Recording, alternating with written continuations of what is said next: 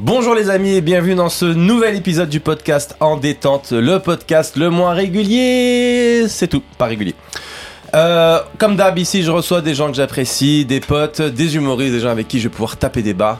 Et aujourd'hui, on reçoit quelqu'un qui a été un phénomène YouTube à un moment donné, qui m'a explosé le cerveau et qui maintenant cartonne sur scène à Paname.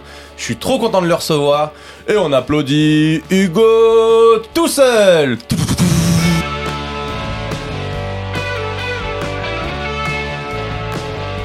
Et ben c'est parti Comment ça va? Ça va et toi? Hugo tout seul, euh, le phénomène qui a disparu des radars et que j'ai retrouvé. Il y a deux personnes qu'on recherche beaucoup en France. C'est toi et un certain Xavier. euh, Dupont. Je suis super content d'être associé à lui. le pire démarrage de podcast ever. Ah Hugo. Pourquoi Hugo tout seul Déjà, c'est le premier truc que je me suis demandé en, en préparant ce podcast. Euh, pourquoi Hugo tout seul? Parce que bah, à l'époque, moi, je faisais des vidéos avec euh, Norman, euh, dans le truc euh, le Velcro, d'ailleurs, avec Norman et Kemar. En fait, c'est très con. On cherchait un. À l'époque, euh, on avait eu la grande idée. bon, on était jeunes, mais on avait la grande idée d'avoir des pseudonymes qui déchiraient. C'était quoi tes pseudos? Mon pseudonyme était le mot kiwi. C'était Kiwi. Il m'appelait Kiwi dans les vidéos. euh, Il m'appelait Kiwi et je l'appelais Cowboy. Attends, attends, attends. Donc, ton, pseudo, parmi la possibilité de, de, de mots de l'univers, ça a été Kiwi. Tu l'as pas choisi, on te l'a On peut attribué. réussir n'importe comment. On te, l'a attribué, tu l'as pas choisi. C'est. euh, Tu t'es pas dit, tiens, je suis un Kiwi Je sais même plus comment c'est venu, franchement. Je sais même plus comment c'est venu. Non, mais est-ce que tu l'as choisi Ça, ma question? non, non, c'est pas moi qui l'ai choisi. Je crois que c'est sorti de l'esprit de Norman. Ok. Euh, mais je suis même pas sûr. Ça se trouve, c'est moi. Ça fait tellement longtemps que je sais plus, franchement. C'est ouf de dire, moi, j'accepte Kiwi. Ouais, c'est moi, je suis un petit petit. je- mais je- attention, j'étais. bah, tu vois, quand tu te regardes. euh, tu regardes des vidéos ou des photos d'il y a des années et tu te dis cette personne est une personne différente. Ouais, c'est vrai. Bah, moi je crois que j'ai été ouais trois ou quatre mecs quoi. Putain, mais mec, on est pareil. des fois, je, je regarde des vidéos. Franchement, je peux vous montrer des photos de moi. Impossible que vous me reconnaissiez. Ah ouais ouais. ouais. Impossible. Impossible. Bah moi, il y a des photos de moi où on dirait que je vais finir en Xavier Dupont de Ligonnès, quoi. Vraiment. Mais non. Je te jure, ah ouais, des styles. C'est- Je fais peur, quoi. Moi, je suis passé par euh, baggy casquette. Euh, voilà. Ouais, Il y a ça une va, époque, c'est cool encore, américain. Ouais, mais ça m'allait pas en fait. Ah ouais. Non, moi je Ça parle du pas. style non style, quoi. Du style, on dirait qu'on t'a jeté des affaires au hasard dessus. et c'est ton look de tous les jours. On t'a jeté des affaires et, et voilà. Et c'est toi. C'est ta Ah, définition. j'ai des de- trucs, c'est très grave, quoi. Non, mais moi, je sais Si on pas. parlait de mélancolie, je crois que ça vient aussi de là, quoi. Ta mélancolie, elle vient de là Elle vient de ton Elle vient style de cette époque où, ouais, ouais, c'était. euh, c'était pas pas, guidé, c'était au hasard. Et euh, ouais, ouais, beaucoup de mélancolie. Moi aussi, mais on en parlera après. on peut pas attaquer par ça direct, sinon les gens vont partir. Salut, bienvenue dans Mélancolie, le podcast. Préparez-vous à une heure de mélancolie. aujourd'hui? Oui, trois fois. Et toi Deux fois. Ah putain, tu me butes. Mais non, mais moi j'étais en quinri, mais à quel moment dans ma tête j'ai cru que j'étais un grand métis? C'est quoi C'était c'était baggy euh, plutôt métalleux ou plutôt hip-hop? Non, hip-hop. Ok, J'étais ouais. hip-hop, j'étais baggy, casquette verte ba- et basket verte pour aller avec et tout ça n'avait aucun sens. C'est là où tu vois la différence entre euh, ce qu'il y avait dans ta tête et ce que ça rend en vrai, quoi. Exactement. Mm. Mais j'étais perdu. La vérité, j'étais perdu. Ouais, mais c'était cool à l'époque. Les gens, ils trouvaient ça cool ou pas? Oui, chez les autres. Ouais. Non, mais toi, quand ils disaient. Moi, je trouvais ça trop cool parce que je faisais de la danse à côté, je faisais du hip-hop et Ah j'étais ouais j'étais trop heureux de d'appartenir à une famille. la tristesse. Ah putain. Donc Hugo, je vous disais, euh, on y reviendra après, mais voilà, il a à un moment donné, t'as vraiment euh, cassé Internet avec tes potos. Vous êtes arrivés, vous avez brisé toutes les toutes les règles. Mhm. Euh, moi, je t'avais découvert à cette époque-là et ça m'avait vraiment explosé le cerveau. On en... J'aime bien, je fais. je valide, ouais. Ouais, je me Ouais, rappelle. effectivement, j'ai cassé Internet. j'ai pris internet et bah, c'était un vendredi. Et euh, voilà, mais avant ça, on va, je voulais m'intéresser un peu à ton parcours. T'as grandi où, toi? Ah bah, j'ai grandi ici dans le 9-3, là, pas très loin. Euh, Ouais. Enfin, le 9-3, T'es un mec de tellement 9-3? grand que- Ouais, ouais, ouais. Euh, j'ai grandi à Duny, principalement. Je près du Bourget. Duny? C'est tout près du Bourget, ouais. Euh, ouais, ouais, j'ai passé la plupart de mon enfance et adolescence là-bas. C'était comment là-bas? Ça craint ou? Ça craignait pas, c'était juste euh, pas beau, quoi. C'était mélancolique, justement. C'est gris, quoi, tu vois. C'est c'est là où tu te rends compte que bah, pour les pauvres, on fait pas d'efforts, quoi. C'est vrai? C'est gris? Tu lèves les yeux Ouais, c'est tout est gris, euh, des arbres qui ont l'air d'être morts en permanence. C'est, euh, j'ai jamais vu ces arbres avec des feuilles, quoi, je crois, quoi. C'est, Des arbres qui font de la peine, s'il vous plaît. Ah mettez-nous des feuilles. Non, non, c'est, il y avait rien pour euh, faire. Ah, on va passer une bonne journée. non, ouais, des, des arbres morts, des immeubles gris et des bus en retard. Voilà. c'est pareil, Ah, pour- c'est pareil pour toutes les banlieues du 93, hein, je pense. hein. Ouais, c'est ça, les gens, ils ont une image du 93 comme quoi c'est, ça C'est craint, ça, ça, craint pas. C'est, c'est- ça craint dans le sens où c'est pas cool, quoi. Ça C'est craint triste, quoi. architecturalement. Ouais, voilà. Nous, dans le 7-7, c'était pareil, mais on avait un peu de verdure quand même. Ouais, le 7-7, quand même, il y, a- y a un peu la campagne, il y a le Ouais, y y avait un peu de verdure. Mais voilà, c'est tout. hein. Il y avait du vert et du gris. On avait une couleur en plus que vous. tu m'as dit ta mère était directrice de crèche Uh-huh. et ton père cadre à la poste. Ouais. Et, euh, et cadre à la poste, je me suis dit, mais. Enfin, cadre à la poste maintenant, à l'époque, il était Oui, il était guichetier, poste- quoi. il était a fait tous les stades de, de la Ah. poste. Et du coup, je te demandais si t'avais un amour euh, particulier pour les, pour les facteurs. Des fois, quand ils nous oublient notre- nos colis, on est sur super vénère et tout. Euh, ouais, ils nous mis nos colis, vraiment? Franchement, en vrai, la poste, c'est un peu les meilleurs. Franchement, ouais, c'est vrai, très très poste. bien quand même. hein. Parce que si on devrait parler de colis privés, qui. J'ai vu que tout à l'heure on parlait, t'as un problème avec le conditionnel. Hein. Je suis super chiant sur ça. Si on Ok, devrait. Bah vas-y, on, on Si va- on devait. Si je pouvais apprendre un truc. Si je devais apprendre un truc. Si apprendre un truc. Il sait plus parler. Mais, mais excuse-moi, vas-y. Ouais. non, non, vas-y. Peut-être. Ça se trouve, vous êtes des dizaines de. Je sais pas combien, des centaines à se dire putain, mais c'est pas parler conditionnel. Et les gens sont là. Enfin Ah, Est-ce que tu lâches beaucoup de si on serait, si Enfin machin Bah, J'ai des rêves. Et des je sais, rêves pas, je sais pas comment les réaliser, donc euh, je parle beaucoup au conditionnel. Si Ouais, seulement Si on pouvait- était quoi. Si on était. Hmm. Euh, C'était quoi la phrase? C'est tu parlais de la poste et si on devait euh, comparer à. Si on devait, oui, comparer les pires euh, livreurs. Mhm. Je crois que colis privé, pour le moment, c'est un taux de réussite de 0% sur tous mes colis. Je sais même pas ce que c'est colis privé. Colis privé, c'est une société euh, qui, bah, qui livre les colis, tu vois, comme DHL ou Mais c'est quand tu commandes sur quoi ça? surtout Ah sur ouais? Internet. Après, ça dépend. Et comme ils sont pas chers, tu vois, des fois, il y a des fournisseurs ou des fois Amazon, ils font appel à eux, tu vois. Ok. Ils ne livrent jamais. Ah ouais? Jamais. Jamais eu de problème avec euh. Amazon, moi. Donc les gars, vous devez avoir des entrepôts qui sont pleins de colis, je sais pas ce que vous en faites, parce que vous ne livrez jamais. C'est votre travail. Putain, ces problèmes d'occidentaux euh, privilégiés, quoi. C'est vrai. Euh, les colis, là.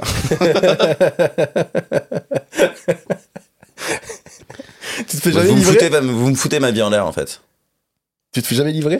Euh, si, si, euh, non, je me fais livrer comme un porc, moi, Amazon et tout. Alors, tu me juges. Mais non, non, je te juge pas. Mais euh, bon, si c'est pas livré, si c'est pas tu livré. me jugeais, pardon. Non, si mais j'ai pas eu de problème spécialement de livraison, quoi. ok, d'accord. Et donc je te disais, ouais, c'est ce Après, que- faut savoir que chez toi, il y a à peu près 845 interphones et codes. Donc peut-être le problème vient de là aussi, quoi. Même moi, franchement, euh, à la moitié depuis l'entrée de ton immeuble jusqu'à arriver ici, j'ai failli abandonner, quoi. des fois quand j'envoie mes codes à des livreurs ou à des gens, après j'écris bon chance pour rigoler. C'est un escape game. Ils ne rigolent pas. Euh, ouais, je te demandais si t'avais un amour particulier pour les facteurs et tu m'as dit, mais j'ai carrément été facteur en fait. Ouais, ouais, j'ai fait facteur euh, entre deux semaines et un mois. Euh, dans le petit bled où habitait mon père à l'époque, euh, parce que ouais, mes parents ils ont divorcé quand j'avais 11 ans. Enfin, ils sont séparés, ils ont jamais été mariés. Et euh, du coup, après, mon père il habitait à la campagne, et ouais, j'ai fait un job d'été comme ça. Et j'étais très mauvais facteur. Tu m'as dit que t'étais nul, ouais. J'étais vraiment nul. Pourtant, j'essayais quoi. C'était pas genre ouais, je suis un rebelle, je m'en fous et tout. J'étais pas doué pour ça quoi. Ouais. Mais comment on peut être pas doué? Enfin, je veux dire, Parce que quand t'es facteur- et tu mets dans la boîte? Non, c'est pas tout? comme ça parce que tu fais le tri au début, en fait. T'as- quand t'es facteur, euh, déjà tu te lèves à genre 4h du mat, faut savoir quoi. Ah oui. T'arrives au truc, donc il est 5h30, et là en gros t'as- t'es devant une sorte de station, quoi. T'as ta station à toi, avec euh, plein de petites cases pour toutes les adresses qui te, qui te correspondent à, ta tournée, quoi, tu vois. Et donc t'as un tas de- d'enveloppes, quoi, que tu dois mettre dans ces adresses, parce qu'après c'est dans le bon ordre, comme ça, quoi, tu vois. À peu près. Tu me suis à peu près Sauf que moi, euh, à ce moment-là, déjà, je merdais, quoi. je mettais pas les trucs dans les ça bonnes adresses. tournée en fait. Ouais, et euh, je me rendais pas compte, quoi. Je sais plus, c'était il y a longtemps, tu vois, mais euh, du coup, ouais, il s'avère que bah, tout le village, il euh, il y, avait pas mal d'erreurs, dont des gens qui taffaient à la poste avec moi. Donc le lendemain, je revenais en ayant fait des erreurs dans les boîtes postales des gens, quoi. De tes collègues Ouais, en de fait. mes collègues, ouais. C'est-à-dire que t'as pas livré le courrier de tes collègues. Et j'étais, et tout le monde savait que j'étais le, bah, le fils de, de mon père, quoi. Qui étaient patron à l'époque euh, non, il était pas patron, mais il était un peu euh, superviseur de ce service-là, quoi. Ah, Et du coup, il se faisait un peu charrier par, par les collègues. bah tu m'étonnes. Ouais, ton fils, c'est un branleur ou quoi des, fonctionnaires à la poste qui disent que t'es un branleur, c'est que t'es loin, vraiment- loin, loin, mon frère. un branleur. Ah ouais, c'est pour ça, des fois, il y a des contraventions et tout, on les reçoit jamais et on se retrouve directement majoré en fait. C'est parce qu'il y a des petits cons comme moi qui comme toi, C'est quoi ça?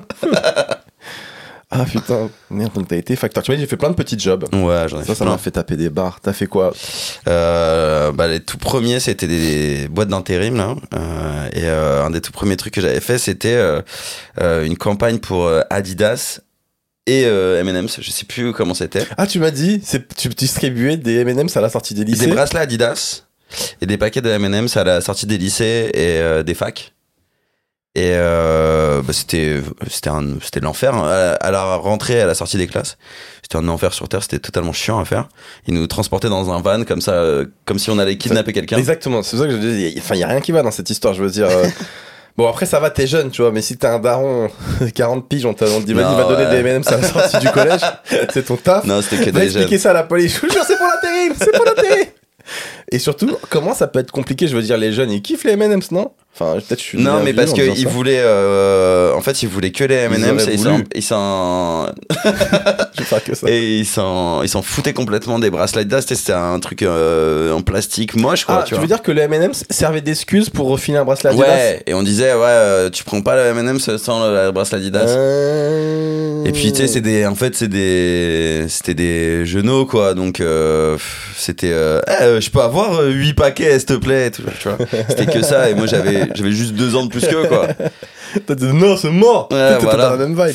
J'étais plus, euh, franchement, ce job m'intéresse pas. Viens, on fait ça vite, s'il te plaît. Et en vrai, on leur donnait plein, on s'en Viens, on foutait. fait ça vite. Je crois qu'on les jetait, les bracelets Adidas et tout. Et bref, et du coup, à la fin de ce job, euh, donc qui était mon premier taf, la boîte d'intérim en question avait plus assez pour nous payer. Ils nous Ah ont bon payé notre- la moitié de notre paye en M&M's. Mais non. Ouais. C'est légal ça? Euh, bah non, évidemment que non. mais, mais on allait faire quoi? Je vais vous, je vais aller au prud'homme, monsieur. Évidemment que non. Regardez ce qu'ils m'ont payé. Ça, tu rentres chez Watt. Et j'avais deux, tu sais, bien des- travaillé mon fils, oui, maman. Pouvoir nous aider à payer le loyer. J'avais, tu sais, les deux euh, trucs que tu mets dans les supermarchés, quoi. Deux énormes boîtes de M&M's. Je sais pas, je devais avoir 400 sachets de M&M's, quoi. Non, mais l'idée de merde du Mm. gars, du patron d'intérim qui dit Bon, on n'a pas les moyens de les payer, qu'est-ce qu'on fait? Et un gars dit Bah, il nous reste des M&M's. Ils ont l'air d'aimer ça, ils sont jeunes. Mais- faire quoi? Comment ils te l'annoncent? Comment on te dit euh, Bah, t'as bien travaillé. Ah, Malheureusement, l'argent, ça sera pas pour toi. Euh, non, mais c'était exactement comme ça. C'était, euh, bah voilà, euh, on a des problèmes avec la boîte, voilà, on va pas pouvoir vous payer en entièreté. Donc déjà, tu sais que c'est foutu. La seule alternative, c'est vous accepter ces M&M's. En plus, comme la moitié de votre paye, hein, faut, faut pas l'oublier. Et euh, bah c'est ça me ou rien. Ça me bute tellement. Et j'ai une question, mais- non, peut-être c'est chiant, mais est-ce que la valeur des M&M's valait la, la moitié de la Ah, je paye sais pas, mais je pense pas, franchement. Oui, bah oui. Je pense pas parce que on, on parle d'une d'une d'une arnaque à 600 balles quoi. Il nous devait 600 balles quoi. C'est un enfer de faire ça. Ah, c'est horrible. Moi, j'avais fait. euh, quand j'étais jeune, je travaillais dans les marchés. Tout premier. Mmh. Je suis allé C'est sur dur, les ça. marchés et tout, ouais. Et, euh, en fait, les gens, ils ont besoin de main-d'œuvre. Donc, t'es là, tu traînes. Ils disent, ah, toi, tu veux, tu veux un coup de main et tout. Mhm. Et tu dis, ouais. Mais en fait, j'ai arrêté parce que rapidement, t'étais clairement un esclave, en fait. C'est-à-dire qu'au début, il y a un gars, il dit, viens, porte-moi des cartons, tu portes. Et après, il te prêtait à d'autres gens. Il disait, tu veux, t'as besoin de quelqu'un? Bah, vas-y. et toi, t'allais et tout, où ça, ou quoi, et tout. T'étais un- Et après, je revenais et j'avais genre 10 balles ou 15 balles. Ah ouais, ah ouais c'est vraiment pas cher payé putain. Ouais, c'était Mais trop pour, dur. tu t'as fait combien de combien d'heures? Peut-être 2 heures. Putain. Après, ça vaut, non? Non. Bah attends le, le SMIC horaire c'est pas ça je crois. Oui, je crois que c'est pas ça. Je crois, que j'avais genre 14 ans ou 15 ans, je crois. A- Déjà a- de base rien ne va. Il y a- aussi ça, peut-être. Ah putain. C'est la vie c'est bien. Moi, franchement, je suis content d'avoir fait ça. Je trouve que ça, ça forme. Euh, Tu dis ça quand t'as pas eu le choix en vrai. oui, c'est vrai que j'avais pas le choix. Enfin, si, j'avais le choix en vrai, je sais pas, mais je sais pas pourquoi j'avais besoin d'argent. Ah bah si, je sais pas pourquoi j'avais besoin d'argent. Parce que j'ai envie de me faire plaisir. En fait. ouais putain Parce que sinon, j'en avais pas. Bah oui. Donc. Comment on peut dire ça des années après? Je sais pas pourquoi j'ai fait ça. Pour le plaisir de me faire exploiter? Non, je sais que j'ai tra- travaillé, genre, je sais que j'avais travaillé genre un mois comme ça à fond la caisse là-bas. Et après, euh, genre, je voulais une paire de Nike. Ok. J'ai pu me payer ma paire de Nike. Et après, ils m'ont plus jamais revu. J'ai fait tout ça pour une paire de Nike. Ouais mais c'est ça au début. hein. On va avoir l'air moins con à la rentrée. Euh, T'as travaillé pour une ONG aussi, tu m'as dit. Ah ouais. euh, et que tu m'as dit que c'était beaucoup plus dur que ce qu'on pense, que t'es les gens qui, tu faisais partie des gens qui arrêtent dans la rue euh, les passants. Salut, vous avez, euh, vous avez 5 minutes pour parler Ça dure jamais 5 minutes, ça dure vraiment 20 minutes. ça dure jamais 5 minutes. J'ai fait ça, j'ai fait ça pendant deux jours, ouais, parce que c'est- très dur en fait. Euh, moi, je t'ai- enfin, je taffais à chaque fois quand, quand on dit on taffe pour une ONG, en vrai, tu taffes pour la boîte qui a le contrat avec euh, le- Ah. cette ONG, quoi, tu vois. D'accord. Euh, Pour le prestataire, en fait. ouais, voilà. Et le prestataire, c'était une ONG qui s'appelait, je sais plus comment, mais il y avait le mot banque dedans. Hmm. Euh, en gros, c'était une ONG qui euh, accordait des prêts à taux zéro à des petites entreprises en Afrique, quoi, pour qu'ils puissent démarrer des petites entreprises. Donc, plutôt cool, en vrai. Oh, oui, mais après, peut-être, c'est pas bien ce que je veux dire, mais c'est pas le placement le plus sûr. euh. Euh, je, je me prononcerai pas. non, je sais pas. euh, bah, en tout cas, c'est une ONG, donc c'est pas. Il n'y a pas de Ah oui, en rentabilité de toute façon, Ah, d'accord, ok. Non, moi je croyais que t'investissais de l'argent et. Non, non, ils Ah investissent non, pas. C'est tu vraiment, donnes- ils leur toi, tu permettent. ton argent et. C'est des gens à qui personne ne veut prêter. Ok. Et du coup, ils leur prêtaient l'argent pour qu'ils puissent Ah, démarrer leur commerce. Bah, le but, c'est pas d'être Non, j'ai cru que moi j'allais investir dans une, une société en Afrique par exemple. Non, non, non, non. Et en gros, bah, c'est, cet argent, il venait des dons, quoi. D'accord, ok. Cet argent, cet argent, il venait des dons. Mais bon, du coup, on avait un t-shirt avec nanana, banque, marqué dessus. Et moi, je, de- je devais expliquer aux gens que c'était une ONG, quoi. Donc, tout le monde croyait que c'était une arnaque de merde et tout, quoi. Et du coup, en fait, je faisais. Enfin, déjà, les gens qui acceptaient de, de s'arrêter pour parler 5 minutes, hein. Et, et sinon, déjà, de base, tu te prends non, non, non, Ah non, ouais. non toute la journée. Ouais, Et ce mot a un pouvoir, quoi ouais c'est clair. le pouvoir de, de devenir dépressif en fait. Et moi j'étais triste quoi. J'étais euh, C'est vrai que tu m'as dit quand t'entends non toute la journée, bah ça fait c'est truc, horrible. en fait. Ouais Ça ouais, c'est horrible. La vie te dit non quoi.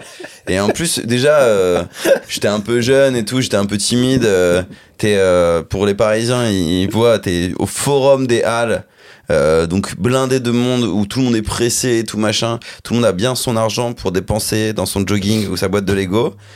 Personne ne veut le donner à qui que ce soit. c'est. Et toi, tu dois c'est. arrêter les gens avec un truc marqué banque dessus, en leur faisant croire que c'est une ONG, enfin, en leur, en leur expliquant que c'était une ONG. Et donc, c'est la négation en permanence. Je pense que sur deux jours, il y a peut-être un gars que j'ai fait signer, quoi. C'était horrible. Ah mais tu m'étonnes. Horrible. C'était horrible. Et des fois tu me disais t'arrêtais les gens, mais même pas pour leur demander de, de, de faire des dons. Tu devais recruter d'autres gens. Il y avait ça aussi. Oui, c'est euh, moi, je me suis fait arrêter comme ça, quoi. Moi, je me suis fait arrêter comme c'est comme ça que je suis devenu. euh, j'ai fait ce taf là. C'est je me suis arrêté et il y a un mec qui dit, eh, ça te dirait de faire le taf que je fais en fait. je sais bah ouais, j'ai pas d'argent. Ah oui, en fait, ils ont, un, ils ont un schéma qui est très simple. Ils arrêtent quelqu'un. Salut, t'as de l'argent? Si oui, tu peux faire un don. Si t'en as pas, tu veux venir, tu veux travailler avec nous. Ouais, voilà, c'est ça. Dans tous les cas, on a quelque chose pour Watt. Ah putain, mais c'est vrai que se prendre non tout dans la gueule. Ah, c'est franchement, euh, c'est pour ça il faut. Moi, je suis toujours gentil euh, et poli avec euh, les gars qui font ça parce que c'est vraiment super dur. Sans déconner, c'est très très très dur. C'est Et dur en plus, t'es obligé d'avoir le. De, tu te prends non et tu dis attends, vas-y, lui là, faut refaire le smile. Hey, ça va, mec? Ah, je vois ce que tu veux dire. Il faut repartir dans une bonne vibe Ouais, pour le gars ouais. d'après. Ouais, genre, bah tu t'es pris 1000 noms et tu vas aller. Hey, Parce que si tu fais, euh, si tu fais euh, bonjour, excusez-moi s'il vous plaît, personne va s'arrêter quoi. T'es obligé de faire hey, ça va, tu vas bien. Oh là là, c'est grave. Alors que toi, au fond de toi, t'es vide quoi. Moi, je trouve que ce genre de, de, de- de travail doit donner des mauvaises euh, habitudes. Tu vois, genre, le mec, après, il va draguer une meuf, on lui dit non, mais lui, il le prend pas comme un non, il lâche pas l'affaire. Allez, c'est pas grave. On en trouvera une autre. Allez, ça va être oui à un moment Ouais, donné. c'est ça. En plus, il y a des gens, ils s'arrêtent euh, pour euh, entamer un débat. Il y a Ah des gens qui nous disaient. Il y euh, en a qui, il y en a qui doivent être seuls et finalement, ils, Ouais. cherchent, ils cherchent de la compagnie, quelqu'un à qui parler. Bah oui, c'est ça, ouais. Et en avait qui disaient, oui, mais euh, vous, attendez, vous êtes payé Je dis, bah euh, oui, parce que c'est un travail. Ah oui, bah d'accord, bah, je vais pas vous donner mon argent pour que vous soyez payé, monsieur, tu vois. C'est horrible. Soyez gentil avec ces gens-là. Mais c'est dur d'être- sympa avec ces gens-là, parce que je- je comprends, hein, mais quand c'est le dixième, par exemple, moi ça me fait penser aux gens qui t'appellent euh, sur ton portable alors que t'as rien demandé, et ça m'arrive littéralement, je crois, deux fois par jour. C'est-à-dire les gens qui t'appellent sur ton portable. Euh, Ah, les, euh, Ça peut être euh, bonjour, c'est pour euh, l'énergie, euh, pour proposer une électricité Ouais. moins chère, pour proposer des fenêtres. Sais qu'il y a une technique pour ça. C'est quoi? La plupart de ces services, en fait, ils, euh, en fait, ils sont automatisés. C'est des appels automatisés. Si tu ne parles pas, ça décroche pas de leur côté, en fait. Tu vois? En fait, c'est à partir du moment où tu fais Allô? Là, c'est la machine qui, met, qui te met en contact avec un des opérateurs. Et en fait, quand tu veux. Parce que des fois, tu sais, il, Mec, il tu, viens, de m'exploser le cerveau. euh, Ah ouais, j'avais appris ça et maintenant fois. je fais que ça. Euh, tu sais, des fois ils appellent avec des 01 ou des trucs comme ouais, ça, donc c'est tu un pas. 01 qui m'appelle, Quand exactement. tu sais pas, tu parles pas. Si tu parles pas et qu'il y a, il y a rien au bout de la ligne, il y a rien qui se passe, ça veut dire que c'est un numéro comme ça. Putain, alors là, les gars, franchement, rien que pour cette astuce, ça vaut le podcast. non, C'est sérieux. une bonne astuce, Ils hein. me faisaient, ils me font péter un câble. Mmh. Et au début, j'étais poli. J'ai désolé, ça m'intéresse pas. Mais vraiment et tout. Non, désolé, merci beaucoup. Et maintenant, je m'en bats tellement les couilles. Allô? Ouais, c'est pour un. un? Je pose le téléphone, je laisse allumer et je fais ma vie. Je regarde TPMP, je fais à manger et tout. Et j'entends Allô? Allô? Je m'en bats tellement les couilles. Mais en plus, moi, à chaque fois, j'oublie de. Parce que c'est mon rêve, justement, de faire. euh, Allô, oui, je vous entends pas. Non, parlez plus fort, je vous entends pas. Quoi? De bien le faire chier. Et à chaque fois, j'oublie, en fait. Ah, Je suis dans l'automatisme de. Bah, je parle pas. Ou alors, des fois, j'oublie, je parle, il fait un, et je fais, ah, je suis pas intéressé, quoi. Après, tu fais Oh non, je Eh, voulais je fais, faire putain, je voulais faire ma blague. Oh non Et en même temps, est-ce qu'on va les faire chier Tu sais, bon, c'est ok, c'est des vrai. carnats et tout, mais vrai. bon, c'est des mecs qui taffent en vrai, quoi. Tu vrai. vois. Ah, ils sont pour rien. Bon, du coup, il y en a un, il a écouté TPMP, donc peut-être il a kiffé. il est resté longtemps en plus. Il, est, il a kiffé le débat. Mais non Il est resté longtemps. Allô? Allô? Après, il est resté pendant je sais pas longtemps. Moi, je faisais un moi à côté. Comme si j'avais un poteau. Avant de commencer les vidéos, euh, t'as été à la fac. Mhm. Euh, tu m'as dit fac d'histoire. Ouais, j'ai fait histoire, après j'ai fait euh, un peu de pause et après j'ai fait lettres modernes. Fac d'histoire, tu m'as dit, ça a duré 4 mois. Ouais, un truc comme ça. Pourquoi histoire déjà? Parce que histoire, c'est beaucoup de dates qu'on doit retenir, etc. Et tu m'as dit t'avais des gros problèmes de mémoire. Je suis pas sur les chiffres. J'ai des problèmes de mémoire sur euh, ma vie, quoi. Je me rappelle pas de. J'arrive pas à me rappeler. Enfin, attention, je me rappelle euh, de plein de trucs, quoi. Tu Mais je me rappelle pas précis. Coup de Christophe. euh. non, mais je me rappelle pas. euh, Je sais pas, des fois, je, je vois des gens qui racontent des histoires super précises de eux en primaire et tout. euh, ouais, j'étais avec Michel et puis on allait avec Arthur. Je me rappelle, c'était un jeudi. Mais jamais, quoi. Moi, je me, je me rappelle de trois gars. et Je sais à peu près. Et je sais à peu près dans quel mood j'étais sur ces huit années. Ouais, d'accord. Et voilà. Mais sinon, les chiffres et tout, euh, ça, ça rentre assez vite. Et surtout, euh, en fait, je suis arrivé au bac. Et moi, je savais pas quoi faire, quoi. Je savais pas du tout ce que je voulais faire. Déjà, je. Alors, excuse-moi, mais si on aime les chiffres, pour moi, c'est pas l'histoire le premier truc qui me vient. euh, Ouais, mais. tu- T'as mais- entendu parler des maths Ouais, mon prof de maths, il voulait que je fasse maths parce que j'étais assez chaud dans ça. Bah ouais. Mais euh, en fait, euh, bah, ça, fait- ça fait genre, euh, mec qui il fait genre qu'il est un génie et tout, mais jusqu'en seconde, euh, moi, euh, j'avais pas du tout de problème avec les maths, j'étais- j'avais assez de facilité, mais, mais c'était comme un jeu pour moi, quoi. Vraiment, euh, je voyais des problèmes comme un jeu et tout. euh, euh, J'arrivais à faire les raisonnements euh, avant qu'on m'explique et tout. Et en fait, euh, quand j'ai dû me décider entre euh, S et L, parce que je savais que je voulais pas faire ES. Quoi avec j'ai- hein C'est déjà je bien. sais pas, c'était trop ni l'un ni l'autre, C'est vrai. tu vois. Bien vu dans ma vie. Mais ouais, je me disais, bon, euh, vas-y, on, on choisit un des deux côtés de la force, quoi, tu vois. Ok. Et, euh, et euh, en fait, j'ai parlé avec euh, des gens qui étaient en première et en, en terminale S. J'ai regardé leur, leur truc, je fais, oula, c'est plus du tout rigolo, là, quoi. Je voyais, je savais que c'était des têtes et tout, quoi. Et je voyais que c'était plus du tout rigolo. Et moi, je, mon but était de ne rien faire, quoi. C'était ça lycée, mon but, quoi. Moi, je voulais rigoler, quoi. Je voulais, c'est- j'étais pas du tout dans le but d'avoir un avenir, quoi. Dans ce cas-là, faut arrêter l'école, hein, parce que. Non, parce que j'aimais bien me cultiver. Moi, j'étais dans un lycée super cool. euh, Franchement, c'était un lycée de, c'était un lycée privé. C'était le premier établissement privé que je faisais. Mais c'était vraiment tourné vers l'art, euh, quoi. On aurait dit fame, quoi, mon lycée, quoi. C'était un lycée privé? Ouais. Ah oui, bah ça va, ils avaient des moyens, tes parents alors. Ouais, mais c'était un lycée. Ah C'était un lycée privé. Mes parents, ils sont saignés parce que pour pas que j'aille à la, à la Courneuve, quoi. Parce que sinon, je, je pense que je- vraiment, vraiment, j'aurais déprimé, quoi. C'était euh, au collège, euh, moi, j'en pouvais plus. euh, Ouais, puis quand on voit ta joie de vivre, là, on se dit qu'ils ont bien fait. ils ont bien fait, ils ont bien Non, mais ça devait venir de moi aussi. Mais euh, j'avais, j'avais une vraie tristesse. Moi, j'ai tout le temps un peu la tête dans, dans les bouquins ou dans les BD. Enfin, j'aimais bien me cultiver. Et là-bas, c'était un. Enfin, dès que t'avais une culture qui s'apparentait à de la littérature, des trucs comme ça, c'était vu un peu comme la honte et tout, Ouais, quoi. bien sûr.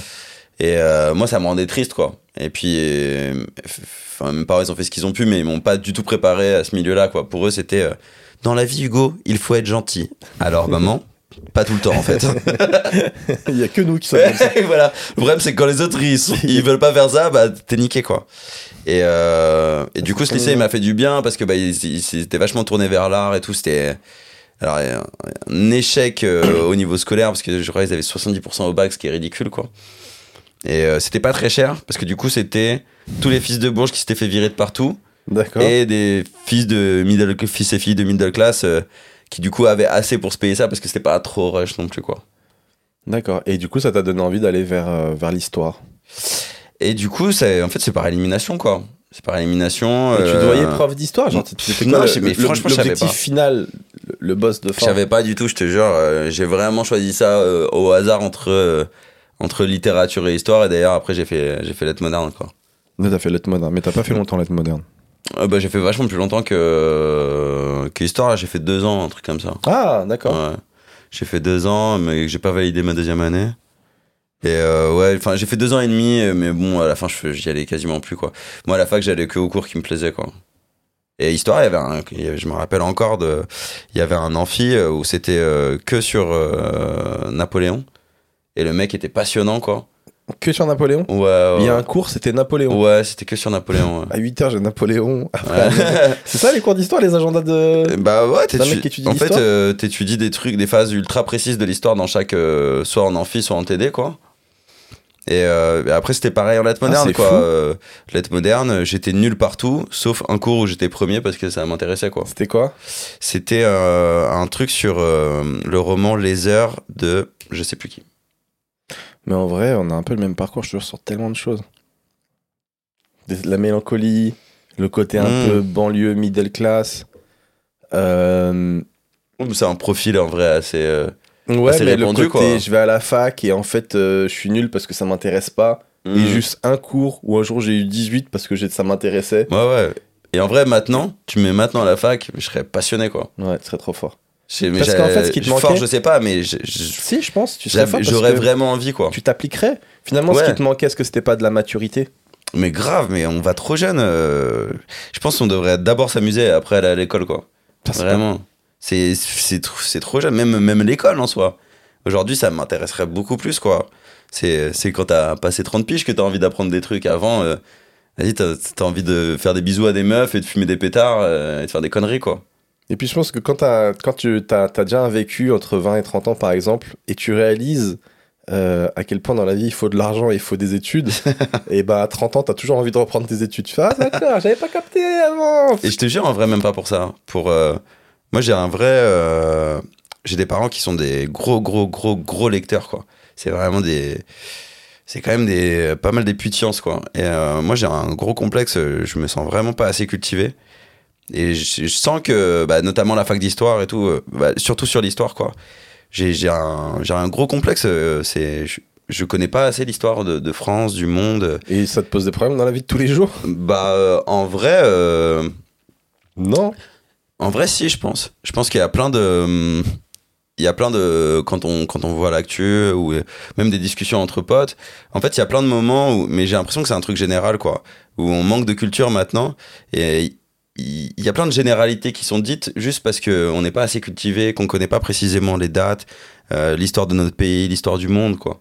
Et il y a plein de débats qui seraient clos en deux secondes si tout le monde avait un minimum de connaissances, quoi, je pense. Sérieux? Ouais, je pense, ouais. Putain, j'ai pas d'exemple en tête. Je sais pas, euh, euh, Il y a un débat qui peut se résoudre avec l'histoire? Pas se résoudre forcément, mais en tout cas qui serait beaucoup plus intéressant. On dit tellement tous des généralités qu'on vient d'entendre ou qu'on vient de lire sur Twitter ou, ou que euh, un mec qu'on trouve un peu un- plus intelligent que les autres a dit dans une émission, mais en vrai on répète tout le temps euh, ce qu'on a entendu par un intermédiaire, alors qu'il y a des œuvres euh, où il y a la source quoi. On est, il y a très peu de connaissances que j'ai euh, depuis vraiment la source. La plupart du temps, c'est un intermédiaire. Donc, tu sais pas si ce mec a vraiment même compris le truc. Des fois, tu vois. elle est déformée avec, Ouais, voilà, c'est. par les intermédiaires. On s'in- enfin ouais, euh, il faut, il faut, il faut lire quoi. Il faut lire, s'intéresser, et je le fais pas assez quoi. J'essaie de le faire vachement plus depuis 2-3 ans quoi. Ouais, tu m'as dit tu lis beaucoup là depuis Ouais. de temps. Mais en vrai, je lis. euh, tu vois, euh, là maintenant, j'ai, j'ai, un peu lu des essais et tout. euh, j'ai lu genre, euh, tu, vois- tu vois, Ha- Harari, c'est le mec qui a écrit Sapiens. euh, j'ai lu ces trois bouquins. Ouais, laisse tomber. Et là, ouais, j'étais content parce que je me disais, euh, bah là, j'étais vraiment le connard qui surlignait dans le métro, tu vois. Et tout. Bah ouais, parce que t'apprends tellement de trucs, tu vas pas tout retenir. Et j'ai envie de, j'ai envie de quand je feuillette un truc de voir, ah ok, c'était ça le, la source du paragraphe. Et bon, les les huit trucs après, euh, c'est un peu moins im- important. C'est ça l'info la plus importante, quoi. Parce que c'est dur de retenir après. j'ai l'impression que là, maintenant, tu t'es dans une phase où tu te sens tellement plus mature et là, tu prends vraiment euh, le sens de la vie que tu as choisi. En fait. Ouais, Donc ouais. là, tu sais où tu veux aller, tu sais ce que tu veux rattraper et tu te mets à lire parce que t'as pas assez lu à l'époque. Mhm. Tu fais ce que t'aimes. Euh, je te sens plus en maîtrise de, de ta life. Du Ouais, coup, ouais, ouais. Mais c'est le stand-up aussi, en vrai, je crois. Qui t'a aidé à faire ça? Ouais, c'est il y a deux trucs. Il y a, ouais, pff, il doit y avoir un troisième paramètre euh, qui est la vie, mais euh, le stand-up et ma meuf, quoi. Euh, genre, j'ai jamais été aussi heureux en couple et j'ai jamais été aussi heureux de ce que je fais. Hmm. Intéressant. Du coup, tu seras plus mélancolique bientôt là. Euh, je pense que ça fait partie de moi, mais c'est un truc que j'aime bien, moi. hein. J'ai pas. euh, justement, bah, dans la- tu vois, on parle de. Tu, tu dis que je suis plus mature et tout. Je m'accepte plus comme je suis, quoi. Et je sais que là, quand je vais regarder. Je sais que ça fait partie de moi de quand je vais regarder cette vidéo. Déjà, je vais pas la regarder en entier parce que je supporterai pas. Mais il y a des moments où je vais dire, voilà, qu'est-ce que je dis et tout. Je suis tellement pr- premier degré et tout, machin, tu vois. Mais en vrai. euh, euh, je, me, je me trouve quand même moins maladroit qu'avant. euh, euh, je trouve un peu. Ça, je trouve que je dis moins de conneries à la minute. J'en dis toujours beaucoup, mais. Je sais pas, ouais, je me suis plus accepté, ouais. T'as mûri tout simplement, poteau. Ouais, ouais. Et après, tu t'es lancé dans l'humour, après, le- après la fac, et tu m'as dit, je me suis lancé, mais c'est grâce à ma daronne. Ça, j'ai pas Ouais. capté pourquoi. Bah, parce que, en gros, du coup, euh, entre la fac d'histoire et la fac de lettres, moi, je commence à faire des courts-métrages euh, avec Norman, euh, parce que lui, il était en fac de cinéma. Et ça m'intéressait de fou. Moi, j'avais fait un peu de théâtre avant. Du coup, je jouais dans des courts-métrages, mais des fois, je faisais de la régie, des fois, je faisais machin. Bref. Et donc, dans cette phase-là, à nos 20 ans, on commence à faire des vidéos sur Internet. Mais on fait ça, alors on en fait beaucoup, mais on fait ça en dilettante, sans jamais imaginer qu'il y a un avenir à ça, parce qu'à l'époque, ça n'existe pas. C'était vraiment euh, que du kiff. Ouais, ça n'existe pas à l'époque de gagner sa vie avec ça, de toute façon. Et, y a et vous les diffusez où, les vidéos? Sur Dailymotion. Sur Dailymotion, ok. Donc on est vraiment au début du début. Ouais, ouais, c'est le début du début. Il y a, il y a un mec qui est connu euh, en France pour les vidéos, c'est Rémi Gaillard à l'époque. Ok. C'est tout. Et il fait des millions de vues. C'est incroyable à l'époque. Ça n'existe pas à l'époque. Faut vraiment se dire, ça n'existe pas. Euh, nous, on était en folie au bout de deux ans de vidéo quand on faisait des, euh, quand on se rapprochait des 100 000 vues, quoi. C'était un truc de malade, quoi. Et lui, il faisait des millions, notamment parce que bah, c'est du, c'est de la caméra cachée et il y a pas de parole en plus, quoi. Mmh. Bref. Du coup, c'est à l'international ou. Ouais. Et du coup, je fais la fac de lettres et ma mère, elle voit que je fais ça encore en dilettante et tout un peu. Et elle me dit, mais pourquoi euh, tu te lances pas à fond dans les vidéos et tout? Je dis, bah, je sais pas, ça, ça a pas de sens, quoi. C'est pas un métier. Elle me fait, bah, tu peux pas savoir tant que tu le fais pas à fond. Ta mère, elle est incroyable. C'est incroyable de dire ça parce que tous les parents, euh, 90% des autres parents, ils disent non, tu fais tes études, tu feras tes vidéos après, etc. Ouais, mais ma mère, elle était contente que je fasse Et ça. elle a dit mais pourquoi tu fais pas tes vidéos? En fait, elle était contente que Oh là je sois passionné par un truc et elle, et elle m'a dit, mais quand tu fais tes trucs, je te vois, euh, tu travailles. euh, euh, tu vois, je, je, je taffais en- encore chez moi, j'écrivais et tout, machin. Et elle me dit, là, je te vois, tu travailles, quoi. Alors qu'elle elle m'a vu toute ma vie euh, faire. euh, Enfin, je sais pas, à l'école, c'était un. J'y arrivais un peu facilement. Putain, et je taffais pas, quoi, tu vois. Et là, elle m'a dit, bah, ça, ça, ça se voit, ça te passionne. Essaye, Wow. t'es encore jeune. euh, si ça marche pas, ça marche pas. et ben, il s'avère que. Du coup, j'y suis allé. Et ouais, deux, trois mois après, je payais mon loyer, quoi. Deux trois mois après. Ouais, ouais, ça allait super vite. Parce que c'est à, à ce moment-là qu'on s'est mis sur YouTube. Et euh, YouTube, ça allait super vite, quoi. Donc t'es passé sur YouTube. Tu m'as dit sur les Maximum 5-6 mois, quoi. sur les conseils d'Ivic, je crois que t'es passé sur YouTube. Ouais. C'est lui qui t'a dit venez sur cette plateforme, il y a plus de vues, etc. Ouais, ouais. Parce qu'on commençait à se connaître en- entre créateurs. Du coup, vu, qu'il y avait quasiment que nous que ça intéressait. Donc, on connaissait euh, Cyprien. On avait appris à connaître euh, Jérôme Niel et euh, Yvick. Peut-être euh, un ou deux autres que j'oublie. euh, Julien Josselin, même à l'époque et tout. Et euh, Yvick, c'était. euh, je me demande si c'était pas le seul de nous tous qui était sur YouTube à l'époque. Et il nous avait dit, mais les gars, euh, Dailymotion, il n'y a que la Belgique, que la Suisse euh, et la France. euh, YouTube, il y a tout le monde, quoi. Il y a toute la francophonie de- du monde entier, quoi. Putain, Et il, vous a, il vous a donné le meilleur conseil. Ouais, ouais. Ah, c'est fou. Et donc, euh, donc, tu fais des vidéos. Moi, celle que j'ai vue, je crois que c'était sur euh, les dates avec les meufs. Et j'ai vu ça, je crois, sur Facebook. Je crois que j'ai même pas vu sur YouTube. Ouais. T'avais mis sur Facebook aussi à l'époque ou je me gourre? Je crois que j'ai C'est possible, mais. Moi, j'allais pas trop sur YouTube. je, mettais les liens, quoi.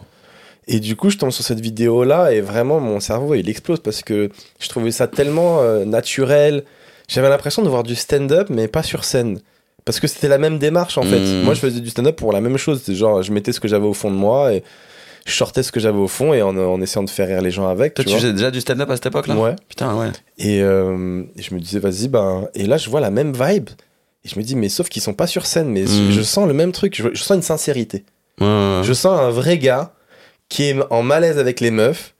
Et donc forcément, ça parle à, à tous les autres, parce qu'on est quasiment tous comme ça. Hmm. Et, euh, et vraiment, c'était incroyable. Et puis ça a l'air facile. Maintenant, je sais que tout ce qui a l'air facile, en fait, c'est qu'il y a beaucoup de travail. Ouais. Mais à l'époque, je me dis, bah, ça a l'air simple. Bah, je peux le faire aussi. et je me revois littéralement mettre mon pied de caméra et tout. Et c'est de la grosse merde. Je sais pas pourquoi. C'est des trucs que t'as jamais diffusé non, mais jamais de la live. Mais je crois que je m'étais mis dans le fond de mon jardin. J'habitais chez mes parents. Et je me suis dit, je vais faire ça dehors. Ça va être un peu sympa. hein. Grosse autoroute qui passe derrière le jardin. Ouais. Moi, j'étais là, hey, salut, quoi, ça va quoi? Et ça marche pas du tout. Et là, je réalise que ben, vous avez un vrai talent. Parce que parce qu'il y avait un sens de la rupture, un sens des chutes. Euh, même quand la dernière fois, pour rigoler, je, des fois, je lui fais des blagues. Genre, il arrive en loge dans des plateaux. Et moi, je fais genre, que je suis dans mon coin et que je regarde ses vidéos. je suis fan. Ah, t'es là? Ah, J'avais pas vu, je t'arrête de regarder tes vidéos. Et même en les regardant aujourd'hui, ben, je trouve qu'il y a un sens de la, de la rupture et de la blague qui est toujours, qui est toujours présent. Quoi, pour quelqu'un qui vient de commencer et tout, euh, t'étais vraiment déjà marrant. Et, euh, et ouais, ça m'a vraiment. euh, ouais, ça m'a explosé le cerveau, ce truc-là. Je me suis dit, c'est possible. euh, c'est- Je, je, Ouais. je- je trouvais qu'il y avait un lien avec ce que je faisais, ce qu'on faisait. Je sais pas, je sais- ouais, ouais. euh, Mais ce format, il existait depuis tellement longtemps, tu vois. Enfin, Jamel, il l'a fait euh, à la télé il y a des années, quoi. Le cinéma de Jamel, c'est des podcasts euh, mi- mille ans avant l'heure, quoi. Oui, mais c'était pas pareil dans l'énergie, pour moi. Parce que le cinéma de Jamel, il avait une énergie qui était exagérée. Il parlait. euh, je sais pas, c'était pas pareil. Et puis même, Mais il, aussi, c'était super exagéré. hein. Ben, moi, je te trouvais naturel, je te Ah jure. ouais Je me suis dit, eh, non, non, eh, les meufs, c'est pas relou.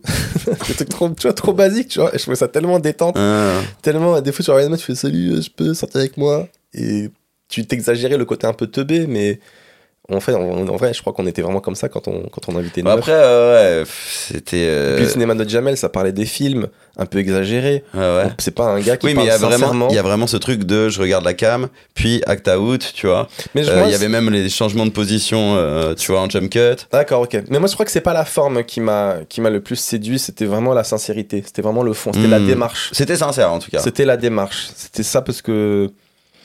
Ouais, j'aimais trop. Moi, c'est pour ça que, même s'il y a plein de vidéos que, que j'ai fait que maintenant je, je trouve euh, pas bien, tu Tu me vois. vénères quand tu dis ça. Non, mais c'est pas grave. Il arrive que... pas à regarder ses anciennes vidéos. Mais pas toutes. Il y en a, il y en a que Il faut les regarder déjà avec tendresse. Mais Parce je, que c'est je peux les regarder avec tendresse parce que justement, je sais qu'à l'époque, je les ai fait sincèrement. Et jamais je me suis dit. euh, euh, bah, à l'époque, ça existait même pas de se dire oh, il faut que je fasse une vidéo euh, pour être régulier. Ça existe pas. On, a, on avait cette chance-là que à l'époque, c'était cool de faire une vidéo tous les mois et demi, quoi. Ouais. Et genre, t'engranger quand même des abonnés. Il y- avait que nous, quoi, de toute façon. Il y avait tellement peu de contenu que les gens étaient cool avec ça. Puis on était aussi tous, on avait vachement moins de téléphones euh, qui pouvaient. euh, euh, Enfin, oui, on regardait moins de vidéos sur nos téléphones en permanence. Et c'est la plupart du temps, tu regardais des vidéos sur ton ordi quand tu rentrais, quoi. Euh, c'était un rythme qui était vachement plus cool, quoi. Et du coup, c'est pour ça que bah, c'était vachement plus propice à la, à la fiction, quoi.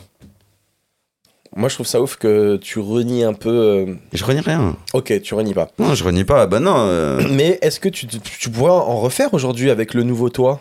Sur Avec- ce format-là? Ouais. Non, mais c'est- quelque chose qui te ressemble plus? Quelque chose de plus actuel Tu vois? Non, mais euh, refaire des vidéos, euh, pourquoi pas Avec ce format-là, non, je me verrais pas. Déjà, j'aurais du mal à. Le face cam, j'ai un peu du mal, franchement, honnêtement, maintenant. Pourquoi t'as du mal? Je sais pas. Euh... Je saurais pas mettre le doigt dessus, mais. euh, Je sais pas. Parce que je pense que j'ai cette image. Non, mais je me, senti... je me sentirais re- recycler un truc, tu vois, à l'ancienne. Si je, je serais vachement plus. euh, Et déjà, maintenant, ce qui m'intéresserait beaucoup plus. c'est- Ce qui m'intéresse beaucoup plus quand je fais de la vidéo ou quand je, enfin, quand je fais de la vidéo. Quand je pense à des projets vidéo, ce serait d'être derrière la caméra. Vraiment. Mmh, La réelle. Ouais, la C'est ça, la prochaine la réal, l'écriture, diriger des gens, euh, enfin diriger des acteurs plutôt. Euh, ça, ça m'intéresse de fou, ça m'anime. diriger des gens. Oui, oui, oui. Diriger un pays. Non, mais en vrai, euh, euh, diriger n'est pas le terme, mais tu vois, être à la tête d'une équipe de tournage, je trouve ça trop cool, quoi. Et euh, euh, être devant la caméra, ça m'intéresse plus tellement. C'est ouf. Enfin, non, c'est pas ouf. Ça peut être une évolution. Ouais, ouais, non, mais c'est, il y a pas de. Mais moi, je te- en fait, c'est pourquoi j'insiste parce que je te trouvais vraiment tellement fort. Je pense que la plupart même des gens d'aujourd'hui, ils ont peut-être pas ton sens de, de l'humour ou de la- ton sens de la rupture que tu avais à l'époque. Et euh, je trouve ça un peu dommage d'être doué dans quelque chose et de plus vouloir le faire, tu vois. Mhm. Aujourd'hui, tu fais du stand-up, très bien. Mais si en plus, à, à cette corde-là, tu rajoutais une nouvelle corde à ton arc, c'est ben, les vidéos, quelque chose pour lequel tu es extrêmement doué, bah, ça mettra encore plus en lumière ton stand-up, etc. Et puis, ça peut être deux choses qui peuvent être complémentaires, Ouais, ouais, mais, euh, sans forcément se renier. mais ça, c'est des arguments qui marchent pas pour moi parce que c'est, Ah c'est un, un argument d'entrepreneuriat, quoi. Je le fais si. Non, mais oui, Je le oui, fais si j'ai envie, quoi. Bien sûr, mais il faut que t'aimes, il faut, mais évidemment, il faut que tu kiffes. Mais je, je- comme je te trouve doué à ça, c'est comme. euh, c'est toujours frustrant de voir quelqu'un qui est, qui est doué à quelque chose. Ça me fait penser à Eddie Murphy dans une interview euh, à l'époque. Tu vois, il avait fait deux spectacles et puis après, il avait arrêté, il avait fait des films. Et il disait que tout le monde lui disait refais du stand-up, refais du stand-up. Il dit non, j'arrête au sommet. Aujourd'hui, je parle aux animaux. Il faisait Docteur Dolittle. Il disait, mais fais du stand-up. Non, je parle aux animaux. et c'est vrai que c'était frustrant pour les gens. Ils arrêtaient pas de lui dire ça et tout. Et je pense que c'est ce que tu dois vivre, même si peut-être on ne court pas après autant. Mais pour moi, en tout cas, euh, je dis putain, c'est Ouais, ouais, mais- dommage. Et puis, ce qui t'avait aussi beaucoup marqué à l'époque, euh, t'avais été vachement touché par les critiques négatives de YouTube. Ça, tu m'en parles souvent. Ouais. Les commentaires YouTube, ça t'a vraiment dégoûté du truc. C'est fou, ça. Mais en soi, même, euh, même les gens, tu vois, j'ai- un, j'ai un problème avec euh, euh, ce, que, ce que peuvent se permettre les gens, quoi. Que ce soit sur Internet ou quand euh, ils te reconnaissent, tu vois, dans la rue et tout. Alors attention, il y, a- il y a plein de gens cool. Et même sur Internet, tu vois, tous les créateurs parlent de la majorité silencieuse, dont on ne parle jamais. Mais c'est vrai que la, la grande majorité dit rien, commande pas, et juste euh, est contente de te voir. Et, Mm. et on vous embrasse, évidemment, tu vois. Mais toi, il y a beaucoup de gens qui te reconnaissent encore aujourd'hui? Euh, c'est beaucoup plus cool, franchement. Ouais. J'ai tellement connu un, un moment ouais, où c'est, enfin, à chaque fois que je sortais, c'était beaucoup, beaucoup de gens. Maintenant, c'est de temps en temps, c'est cool. Déjà, ça fait longtemps, la plupart des gens, ça fait longtemps qu'ils ont pas vu ma tête. Souvent, on me reconnaît plus à la voix quand euh, ils parlent à on, on, on en parle, t'as une voix, poteau. Waouh une voix, de, une voix de radio. hein. C'est, un des trucs que j'aime bien chez moi. J'aime bien ma voix, ouais. Oh là là, ça doit être des années d'alcool et de cigarettes pour avoir. euh, Et bah, même pas, ça a pas tellement joué parce que j'ai toujours eu la voix grave. Même quand j'étais petit. Mais non ouais. Ah, ça doit être chelou par contre. Ouais, ouais, parce que j'étais, en plus, j'étais papa. super petit. Papa. J'étais super petit, mais dès que j'ai mué, ouais. Il a dit papa Pourquoi t'es pas heureux? Parce qu'il a dit papa. Arrêtez de dire que je suis petit. Euh, C'était que ça quand j'avais 14 ans. Mais euh, non, ouais. y a- Et moi, donc- tu vois, il y, a rien que j'apprécie plus que un mec euh, qui me dit ah, Salut, euh, c'est toi Hugo. Ouais, j'aime trop ce que tu fais. Bonne journée. Ouais. C'est magnifique. Ouais. Mais tu peux pas, vous pouvez pas savoir le plaisir que vous faites à un artiste quand vous êtes juste comme ça. Et, et même si tu demandes une photo, il y a aucun souci. Mais tant que c'est court, gentil, sans avis donné sur ta personne, tu vois. Mm. Parce qu'il y a des gens qui là, beaucoup euh, ne peuvent pas s'empêcher de te donner leur avis sur toi. voilà. Je t'ai vu euh, l'équivalent de 5 minutes dans ma vie euh, via un ordinateur. Voici mon avis sur toi. Sur toi. non, en fait, c'est- pas des choses qui se font, quoi. Ah putain. Mais euh, ouais, j'ai du coup, euh, ouais, ça, euh, les commentaires et tout, machin. J'ai- eu un problème avec ça. Après, c'est- sûr que le problème, c'est moi aussi, tu vois, on, en parlait. Bah, t'es un quelqu'un d'hypersensible de base. Ouais, il doit y Et, avoir ça. euh, et tu te chopes euh, Mais mais- d'un seul coup une vague de notoriété, donc tu te chopes aussi des mauvais commentaires. Mmh. Et tu focalises pas comme, euh, comme on fait au bout d'un moment. On Ah, sur les bons commentaires, les, les mauvais te touchent beaucoup. Quel être humain se, arrive à se focaliser uniquement sur le positif? Je pense que c'est humain, quoi. C'est humain de. Et de toute façon, même, même ton rapport au positif, il est, il, il est problématique de base parce que tu fais Ah, lui-même, lui-même, lui-même. C'est des, c'est des putains d'inconnus, quoi. C'est c'est un mot, c'est des C'est vrai. pixels sur un écran C'est et vrai. ça te fait du bien. Déjà, c'est problématique. C'est- c'est vrai. Tu vois. Devrait, devrait même pas y avoir de commentaires en vrai. Ça devrait même pas exister ces trucs. Bah oui, mais ça fait quand même du bien. Regarde, quand tu prends plein de bons commentaires, tu dis Ah, cool, Et même- ça, ça m'encourage, j'ai envie d'en faire d'autres. Même ça, c'est un problème. Ce qui, ce qui devrait compter, c'est euh, même pas compter en vrai. Mais je veux dire, tu peux très bien, tu peux très bien savoir euh, euh, ce, que donne ta vidéo juste avec le nombre de vues, quoi, tu vois.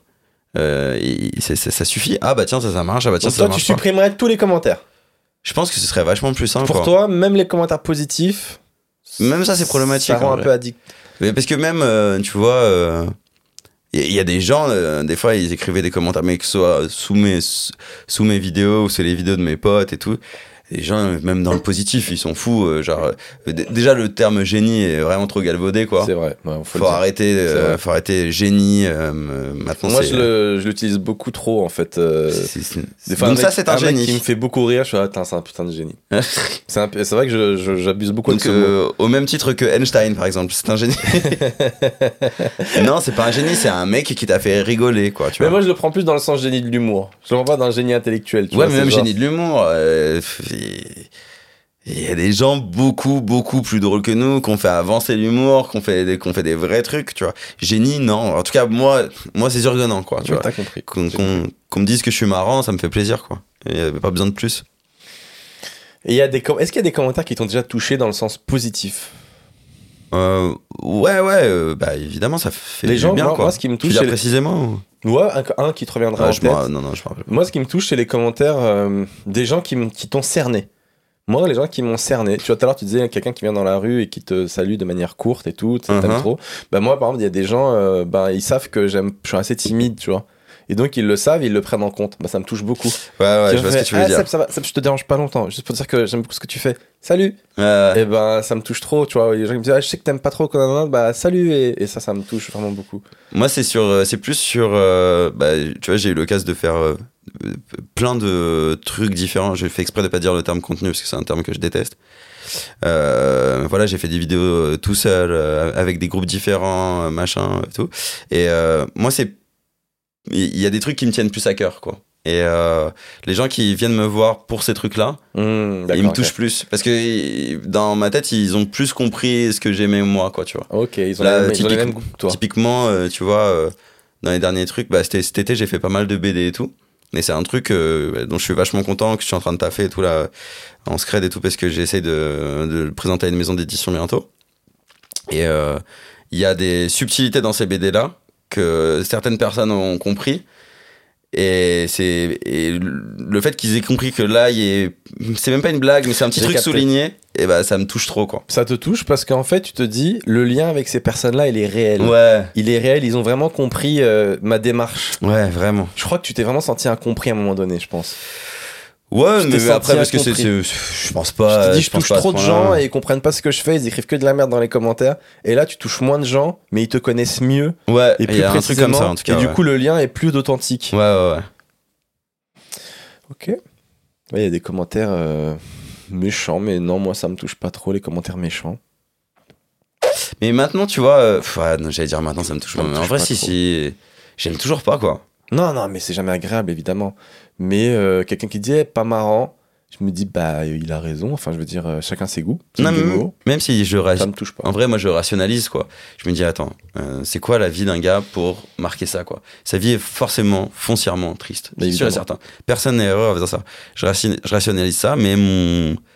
Mon cœur, quoi, il est quand même euh, touché, tu vois. Mignon. C'est la phrase j'ai- la plus mignonne. J'essaie de. La plus mignonne de ce podcast. J'ai essayé de trouver l'autre chose que le cerveau, Mais quoi, là. Mon cœur. Same. Vous comprenez Ouais, ce qui appartient pas à la raison, quoi, bah c'est touché quand même. C'est ça qui fait chier, c'est que ça marche quand même, tu vois. L'inconscient. Ouais, tu, tu- c'est. Non, c'est vrai qu'il y a des choses. Moi, il y a des choses qui me. Non, c'est vrai qu'il y a des commentaires des fois qui me font réfléchir. Ça me touche pas, mais ça me fait réfléchir. C'est des fois des gens. euh, j'avais déjà parlé, je crois, des gens qui ont la solution à ta carrière. non, mais moi, j'en ai, j'en ai plein, poteau. Euh, Parce que je crois que je suis une énigme pour les gens et ils comprennent pas. Ou certains, justement, disent Mais non, mais moi, j'ai la solution. tu vois, parce que souvent dans mes commentaires, il y a Non, mais Seb, il est trop sous-côté. Sous-côté. ouais. Seb, il est trop sous-côté. Et il y a des gens qui disent non, il est pas sous-côté. Non, il a que ce qu'il mérite. Parce que c'est un feignant. Parce qu'il a fait un seul spectacle. Et puis, nanana. Et voilà. Et s'il avait accepté de faire ça à telle époque? Mhm. Et s'il avait fait ça là Et le gars a littéralement la solution à toute ma carrière. et pour lui, ça le rend ouf que les gens n'aient pas cette solution. Pourquoi Euh, les gens ouais. pensent qu'il est sous-côté? Il n'est pas sous-côté, putain. Il est à sa place. Il est bon, mais il n'est pas exceptionnel. Mhm. Et vraiment, ça les rend ouf. Et il faut absolument qu'ils expliquent ça aux gens. Et du coup, moi, je me dis, bah, il a peut-être raison, en fait. Et je pense qu'il y a peut-être une part de vérité dans ce qu'il raconte, mais je pense qu'il y a aussi beaucoup de merde. Parce que moi, les gars, je suis à ma place. Je sais. J'étais là en fait. Vous vous étiez pas là, j'étais là. Et donc, euh, il y a des choses que vous vous dites, euh, c'est pas possible. Ouais, non, mais tu vois, on en revient à. Il y a des gens qui ont un avis sur toi, quoi. Oui, un avis précis. Ouais. Moi, ça me fascine. Il y a un gars, il y a plusieurs gars, franchement, c'est pas qu'une fois, qui vraiment avait la solution à ma carrière. et je l'ai pas. Et dommage, les gars, vous êtes pas à ma place et je suis pas à la vôtre. c'est vrai que ça, ça m'a un peu fait réfléchir. Mais je peux comprendre euh, que vous soyez pas d'accord avec les gens qui disent euh, il est sous-côté Seb. Parce que vous avez raison, chacun est à la place qu'il mérite. Et voilà, mais ça Mais se en trouve- plus, il y a un truc que je comprends pas. C'est dans les gens qui se répondent entre eux, tu vois, dans les commentaires. Ouais, il y a des débats. Parce que Mais vous savez que Moi, je, je lis, évidemment- hein. vous savez que je lis les commentaires. non, mais évidemment que nous, quand on crée un truc, quand on met une vidéo ou n'importe quelle photo et tout, évidemment, 90% des gens qui font ça, ils lisent tous les commentaires. J'en fais partie. et Bah tout. oui.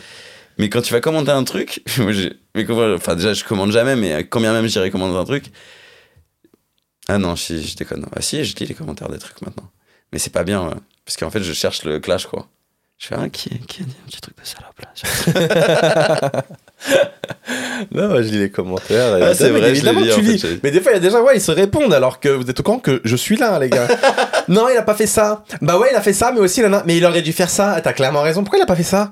Des fois, j'ai envie de dire, les gars, je les lis, putain. Et euh, voilà, ça me, Mm. ça m'énerve. Euh, et du coup, ouais, donc voilà, donc t'avais, t'avais été touché par ça. Et à un moment donné, il y a vraiment eu, euh, donc ça t'a touché les commentaires et t'as eu une espèce de rejet. T'as pris du recul par rapport à ça. T'as dit, voilà, basta. Moi, je fais une pause. Est-ce Ouais, qu'il y a c'était pas du re- pas dû aux commentaires hein. C'était dû à quoi alors dis-moi? Oh, c'était c'était dû à T'as fait une pause? Déjà, j'avais fait beaucoup beaucoup de vidéos quand même entre euh, les vidéos que j'ai fait euh, avec le Velcro tout seul, avec le Whoop. Eu Ça fait beaucoup, aussi. quoi. Euh, j'ai dû en faire, franchement, entre 100 et 200 vidéos, quoi, dans ma, dans ma vie.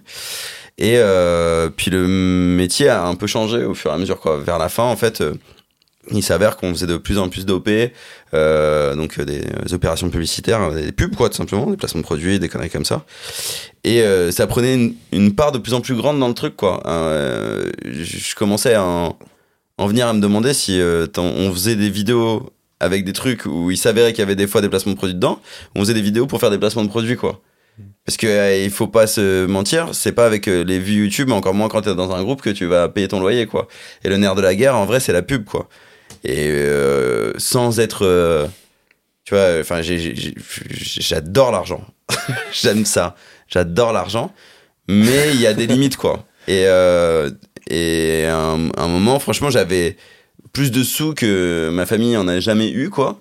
Donc j'en avais assez et je me suis dit, bah vas-y, là, ça me saoule. Le whoop, ça arrivait un peu à son terme et tout. Donc en gros, la solution, c'était de recommencer à faire des vidéos solo.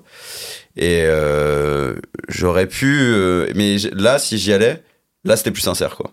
Là, j'avais plus envie. Franchement, t'as une vraie belle démarche, une vraie démarche. Mais tu vois, t'as une démarche de stand-upper encore. Enfin, Et, c'est, et que puis en ma plus, vision avec- du stand-up. Et en plus, avec le. Whoop, eh ben, j'ai commencé à connaître le spectacle, quoi. Hmm. Euh, J'ai commencé à, à- Tu vois, on faisait des petits 5 minutes de stand-up, machin. J'avais pas mal de potes dans le stand-up. J'ai commencé à connaître le. le- c'est là que j'ai connu le Paname et tout, euh, quand on a commencé le Whoop, quoi. Et du coup, euh, je me suis dit, ah, vas-y. euh, euh, tu sais quoi, je fais mi-pause, mi-stand-up, euh, j'allais voir un petit peu dans le temps, j'allais jouer, et ça m'allait très bien comme ça. J'ai beaucoup voyagé, ça m'a fait du bien, euh, mais j'avais plus envie. Enfin, déjà, il fallait être de plus en plus régulier sur YouTube.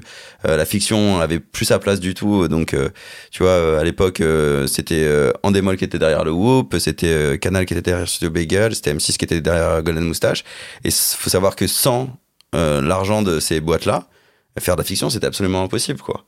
Euh, ils se remboursaient à peine les trucs qu'ils nous avançaient avec toutes les pubs qu'on faisait pour eux, quoi. Pourquoi ils faisaient ça alors? C'est quoi leur intérêt à eux? Parce que à l'époque, euh, Comment ils gagnent de l'argent alors en démol ou les je autres? sais pas. Franchement, je sais même pas. Je pense que c'est des boîtes qui avaient tellement d'argent que avoir une visibilité sur Internet, euh, c'était peut-être une vision d'un truc à long terme. Je saurais pas te le dire, tu vois. Il y en a moins maintenant, je crois qu'ils l'ont, peut-être ils l'ont compris, non? Ça n'existe de- plus la fiction sur Internet, sur euh, YouTube. Il y a plus de fiction. Il doit y en avoir, mais c'est plus un marché, quoi. Ouais. Parce que plus maintenant- un truc avec une maintenant, vraie boîte de prod, avec ouais. un vrai budget.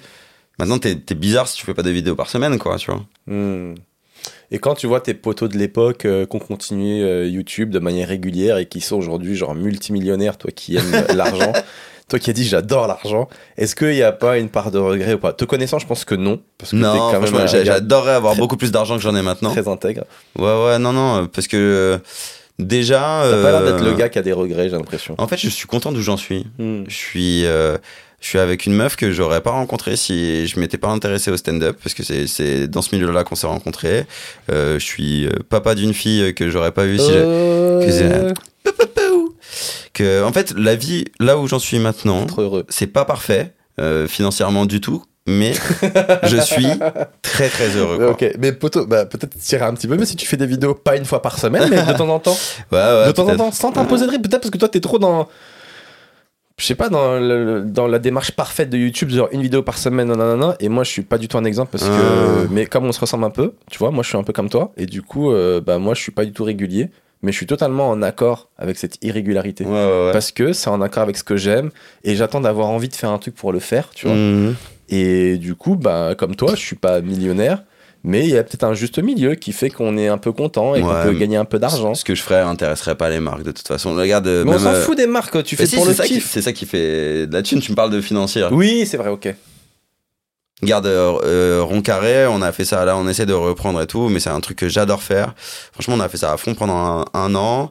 Euh, on était très heureux parce que, euh, bah, euh, Rond Carré, pour, pour resituer aux gens, c'est un podcast que tu un- fais avec tes potes. voilà, où on se filme en selfie euh, avec euh, nos iPhones. On reçoit des potes et on se filme en selfie avec nos iPhones. Ça fait des petites vidéos de 5 minutes comme ça qu'on a mis sur Insta. Et euh, ça, ça marchait bien, c'était cool. Euh, C'est rien à voir avec les vues d'avant, mais il y en a plein qui ont très bien marché. On, a fait, on en a fait sur scène, euh, on a, on a rempli des jolies salles et tout. J'étais trop content, trop content du public qui venait voir. C'était des gens avec qui j'étais totalement en accord et tout, quoi.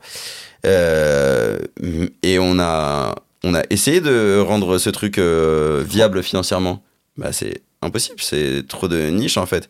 C'est soit t'es une resta euh, sur internet et tu peux faire à peu près ce que tu veux, soit maintenant faut faire un contenu lisse et régulier. Même les rosters d'internet, ils font pas ce qu'ils veulent au final. Oui, de toute façon, Parce oui, que eux-mêmes, ils sont tenus par des chiffres. Euh, Moi, je connais des mecs qui font beaucoup de vues. Et...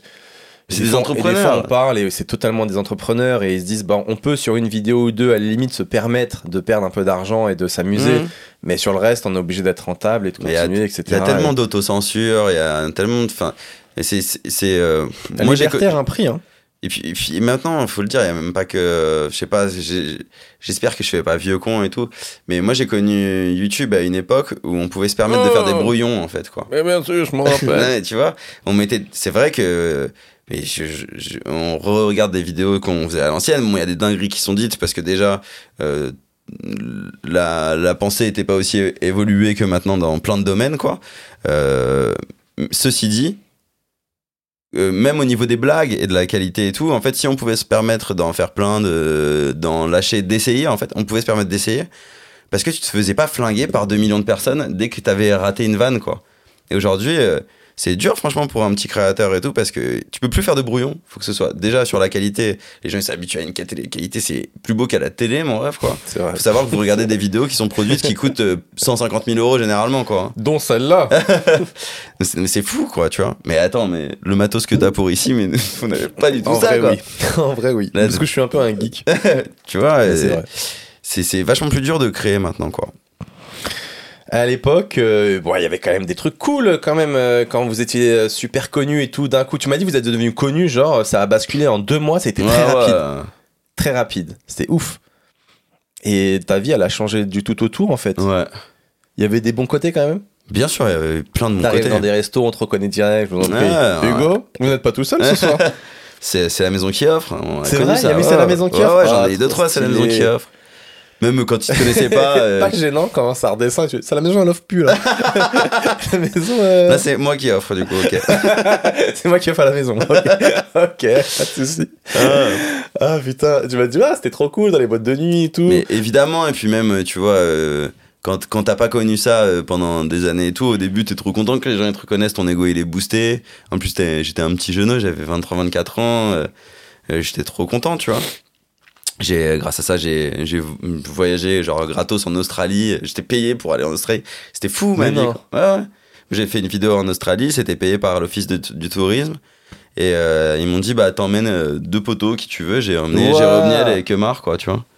Ah, mais trop bien. Ouais, ouais. Mais j'ai vécu plein de trucs comme ça. euh, Et Évidemment ça, que je crache pas dans la décidé soupe, hein. d'arrêter. et cette vie-là. Mais euh, parce que- Non, on arrête. Parce que, euh, tu vois, c'est mon seul regret sur les vidéos. Je sais qu'à un moment, et ben j'aurais pu euh, parce que les vidéos de voyage c'était vraiment cool et je sais qu'à un moment je commençais à en faire et franchement c'est très très facile à faire Les vidéos de voyage? Attends, moi j'ai fait des vlogs, mec, poteau, en montage. C'est une tanasse. ouais Peut-être je m'y prenais mal aussi, je suis pas un pro, mais je me retrouvais avec 72 heures de rush. euh, parce que le vlog, euh, bah, tu sais, tu filmes tout le Oui, temps en oui, espérant oui. avoir un truc marrant à un moment donné, tu vois. ah, moi je filmais pas tout le temps hein. Je- Et euh, va dérusher après, va essayer de trouver un truc. euh. ça reste quand même un truc plutôt facile et agréable à faire que maintenant je serais je serais saoulé de faire parce que euh, tu vois j'ai juste envie de profiter de mon voyage quoi maintenant. Ouais, c'est vrai que ça gâchait des vacances. Mais euh, quand je me suis dit, putain, à une époque, j'aurais pu. En fait, c'est un de mes seuls regrets dans la vie, c'est que je suis jamais parti solo en voyage. Maintenant, ça va être plus difficile, quoi. Et c'est un truc que j'aurais pu faire, quoi. Et que j'aurais pu kiffer faire plein de vidéos où je partais solo en voyage, tu vois. Mais en vrai, le voyage, c'est quand même mieux quand c'est pas filmé. Non, mais c'est vrai. Mais la vidéo, sûr. ça gâche toujours un truc. Mais bien sûr, ben moi ça m'a gâché des voyages quand je faisais Ouais. des vlogs et tout, c'est relou. Moi, je me suis attends, bouge pas, je mets la cam. Ouais, ouais. Attends, bouge pas, je mets la cam. Attends, mon micro il est pas fait. Attends, attends, attends, attends, parce que j'étais avec mon ex, tu vois. Ah ouais. Et c'est vrai que ça nous a, ça nous a gâché, mais en même temps, euh, fallait se faire connaître et puis ça permettait de se faire connaître pour, euh, pour créer l'avenir, pour après euh, vendre d'autres choses derrière, gagner un peu plus d'argent. Donc oui, tout a un coût et oui, je regrette pas tant que ça finalement. De quoi D'avoir vlogué? Ouais, parce que genre j'avais une vidéo à Amsterdam qui avait genre cartonné et qui m'a aidé à me faire connaître sur d'autres choses, donc c'était comme un investissement sur l'avenir. Désolé si ça nous a gâché nos vacances, certes, mais on a quand même bien rigolé quand Mhm. même et, et puis il fallait construire, fallait construire sur, dans le travail et tout, donc euh, tout a un prix. Tout a un prix. Euh, avec les meufs, la notoriété, du coup, c'était plus facile à cette époque-là? Oui.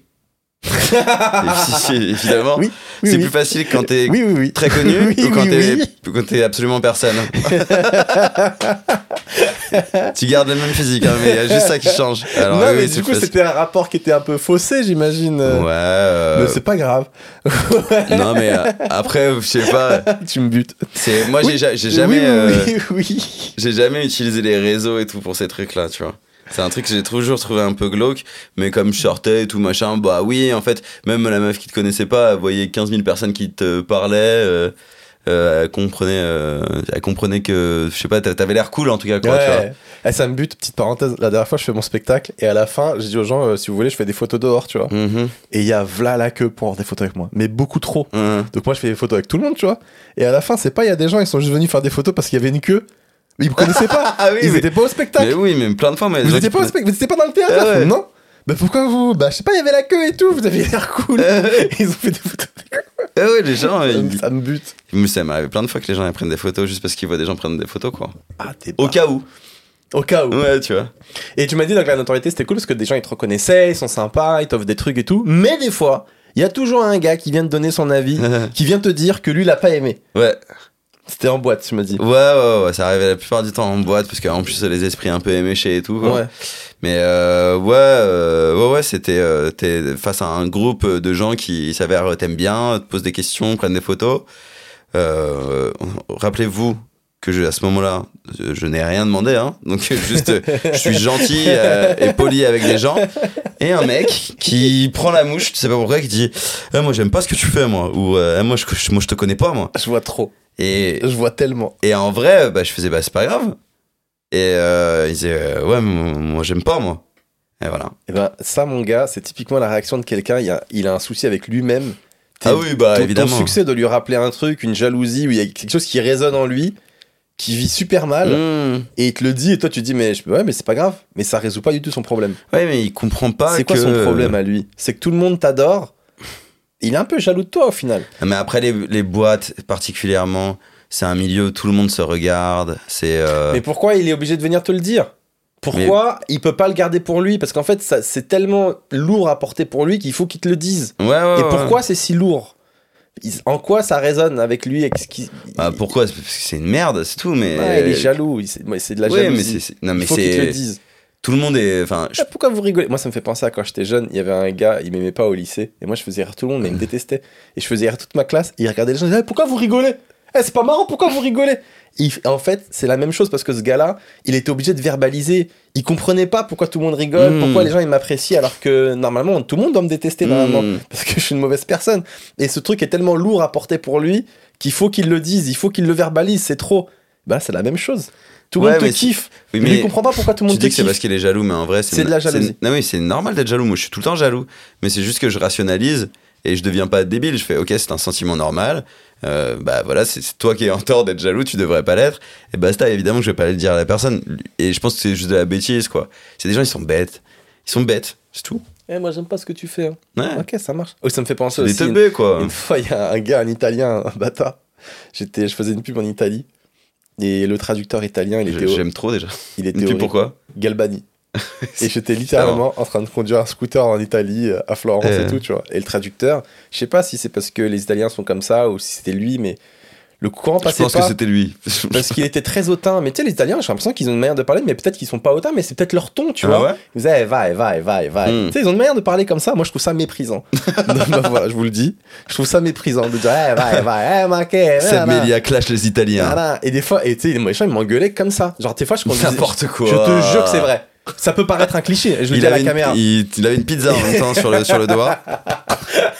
Non, ça peut paraître cliché, mais j'ai halluciné de voir que les gens, quand ils t'embrouillent là-bas, ils font vraiment ça. Ah ouais. Je te, je, mettez dans les commentaires si, si, si je me trompe, mais moi j'ai vraiment vu des gars, alors des fois je t'en scout, et forcément je conduisais mal parce que bah, sais pas, c'est pas mon pays en fait, je connais pas trop les règles, je connais pas la ville. Après, c'est le même Et- code de la route, quoi. oui, c'est vrai. C'est- Je continue à faire- c'est pas mon pays. C'est littéralement exactement le même code de la mais route. tu connais, t'es pas chez toi, tu connais pas. Franchement, des fois, je me trompais de voix, tu vois. Et il y avait des voitures qui me faisaient Maquerara. Je te jure que c'est vrai. Ils m'engueulaient. Moi, j'étais là, mais je suis désolé, je suis nouveau, je suis nouveau dans la ville. Je connais Tout pas. le monde était comme ça en permanence. Ah. Non, beaucoup de gens l'étaient. Je te jure que beaucoup de gens l'étaient. Et du coup. J'imagine même des bébés comme ça. Maman, maman, la biberonne, j'ai j'ai soif. Beaucoup de gens étaient comme ça, je te jure vraiment. Et, le, et lui, donc, du coup, le traducteur, lui, il faisait pas ça, mais il avait un ton qui était, Ah, mais vas-y, mais c'est bon, mais. Par exemple, maman, il me demande mon permis, tu vois. Moi, je le connais pas, ce gars-là, j'ai pas eu donné Très marrant, papiers, mais vas-y avec l'accent italien. Mais vas-y. Franchement, c'est comme ça que je l'entendais. Il me parlait italien, je l'entendais en français. Mais vas-y, mais qu'est-ce que tu racontes? Non, mais il parlait vraiment comme ça. Il me disait, donne-moi ton permis et tout. Je lui dis, mais non, je te connais pas. Il me disait, mais tu crois quoi? Tu crois on va le te voler ton permis? Mais vas-y, déjà. C'est le- un racket là. Non, mais ouais, il parlait trop mal. Alors, moi, j'arrive en scout et euh, j'arrivais pas à mettre la béquille du scout. Je dis, mais comment on met la, la béquille? Il fait, c'est bon, descends, descends, descends, descends. Il m'a littéralement. Après, ça craint de pas savoir mettre ça- la béquille dans ce Bah arrête Mais oui, il peut me le dire gentiment. Il peut me dire, tu mets le pied comme ça et tout seul la béquille. Je dis, non. Il me dit, ah, c'est bon, descends, descends, descends. Ça m'a rendu ouf. Et la tension était vraiment, elle montait, tu vois. Ah, Et du coup, à table, je faisais rire tout le monde le soir. Et lui, devant tout le monde, il disait, eh, pourquoi vous rigolez? Eh, il est pas marrant. ah ouais, Pourquoi- oui. C'est pas un enculé de dire ça. Là, à partir de ce moment-là, il est chiant là. Eh, pourquoi vous rigolez? Et c'est quoi qu'il a dit? Déjà- comprenait pas ce que je disais, parce que des fois je parle vite, j'articule Mm. pas. Et qu'est-ce qu'il a dit? Donc les gens disent, elle a fait ça comme blague. Et elle fait, c'est pas marrant. Pourquoi vous rigolez? Bon, ouais. Déjà, refuser le bonheur de gens, c'est incroyable. Exactement, Pourquoi vous rigolez? C'est intéressant Je sais cette pas parce qu'on est heureux, de vivre, peut-être. Exactement. Putain, t'as mis le doigt sur un truc. Et il voit tout le monde rigole, rigoler. Et il dit, mais pourquoi vous rigolez? C'est de la jalousie, encore une fois, parce qu'en gros, il est pas dans le délire. Tout le monde est Ouais, heureux, lui, il est pas dans le délire. Je sais pas si ça se résume à la jalousie. C'est peut-être Moi- des décisions tristes aussi. J'ai une grande théorie. Quand quelqu'un te déteste et tu lui as rien fait, c'est de la jalousie. et Forcément, ça s'avère vrai. Je te jure qu'à chaque fois, ça s'est avéré vrai. Sauf si t'as fait un coup de pute à quelqu'un et t'as oublié, tu t'en rappelles plus ou sans faire exprès. Ah, tu- ouais. tu Dans la l'as théorie, t'as offensé. rien fait. Dans la théorie, Mais t'as si rien on fait. part du principe que t'as rien fait, je te jure que c'est de la jalousie, que le gars, il y a un truc que t'as pas, qu'il a pas, Mmh, mmh. et il est obligé de venir te le dire. Dites-moi si vous pensez que j'ai tort ou pas. On peut, je suis dans le débat. Je suis pas à 100% sur ma théorie, mais de ma vie perso. euh, Ce que j'aime bien chez toi, c'est- et on est un peu pareil, c'est que tu m'as dit. de- Donc toi, t'es quelqu'un qui doute beaucoup. Mhm. Et euh, tu doutes, et tu m'as dit c'est bien le doute aussi. C'est Bah bien. ouais, c'est important. Parce que y a, tu vois trop de Golemons qui foncent et qui doutent pas. Et tu te dis, mais pourquoi il doute pas Lui, il a fait de la merde et il est fier de lui. Ouais, ouais. Et ça, ça te rend ouf. Bah, je suis très étonné de. Ouais, ouais. euh, avec euh, quel euh, entrain euh, les gens font des trucs nuls, quoi. Et je pense que des fois, c'est juste du cynisme. C'est genre, euh, ça fait de l'argent, c'est de la merde, je m'en fous, quoi.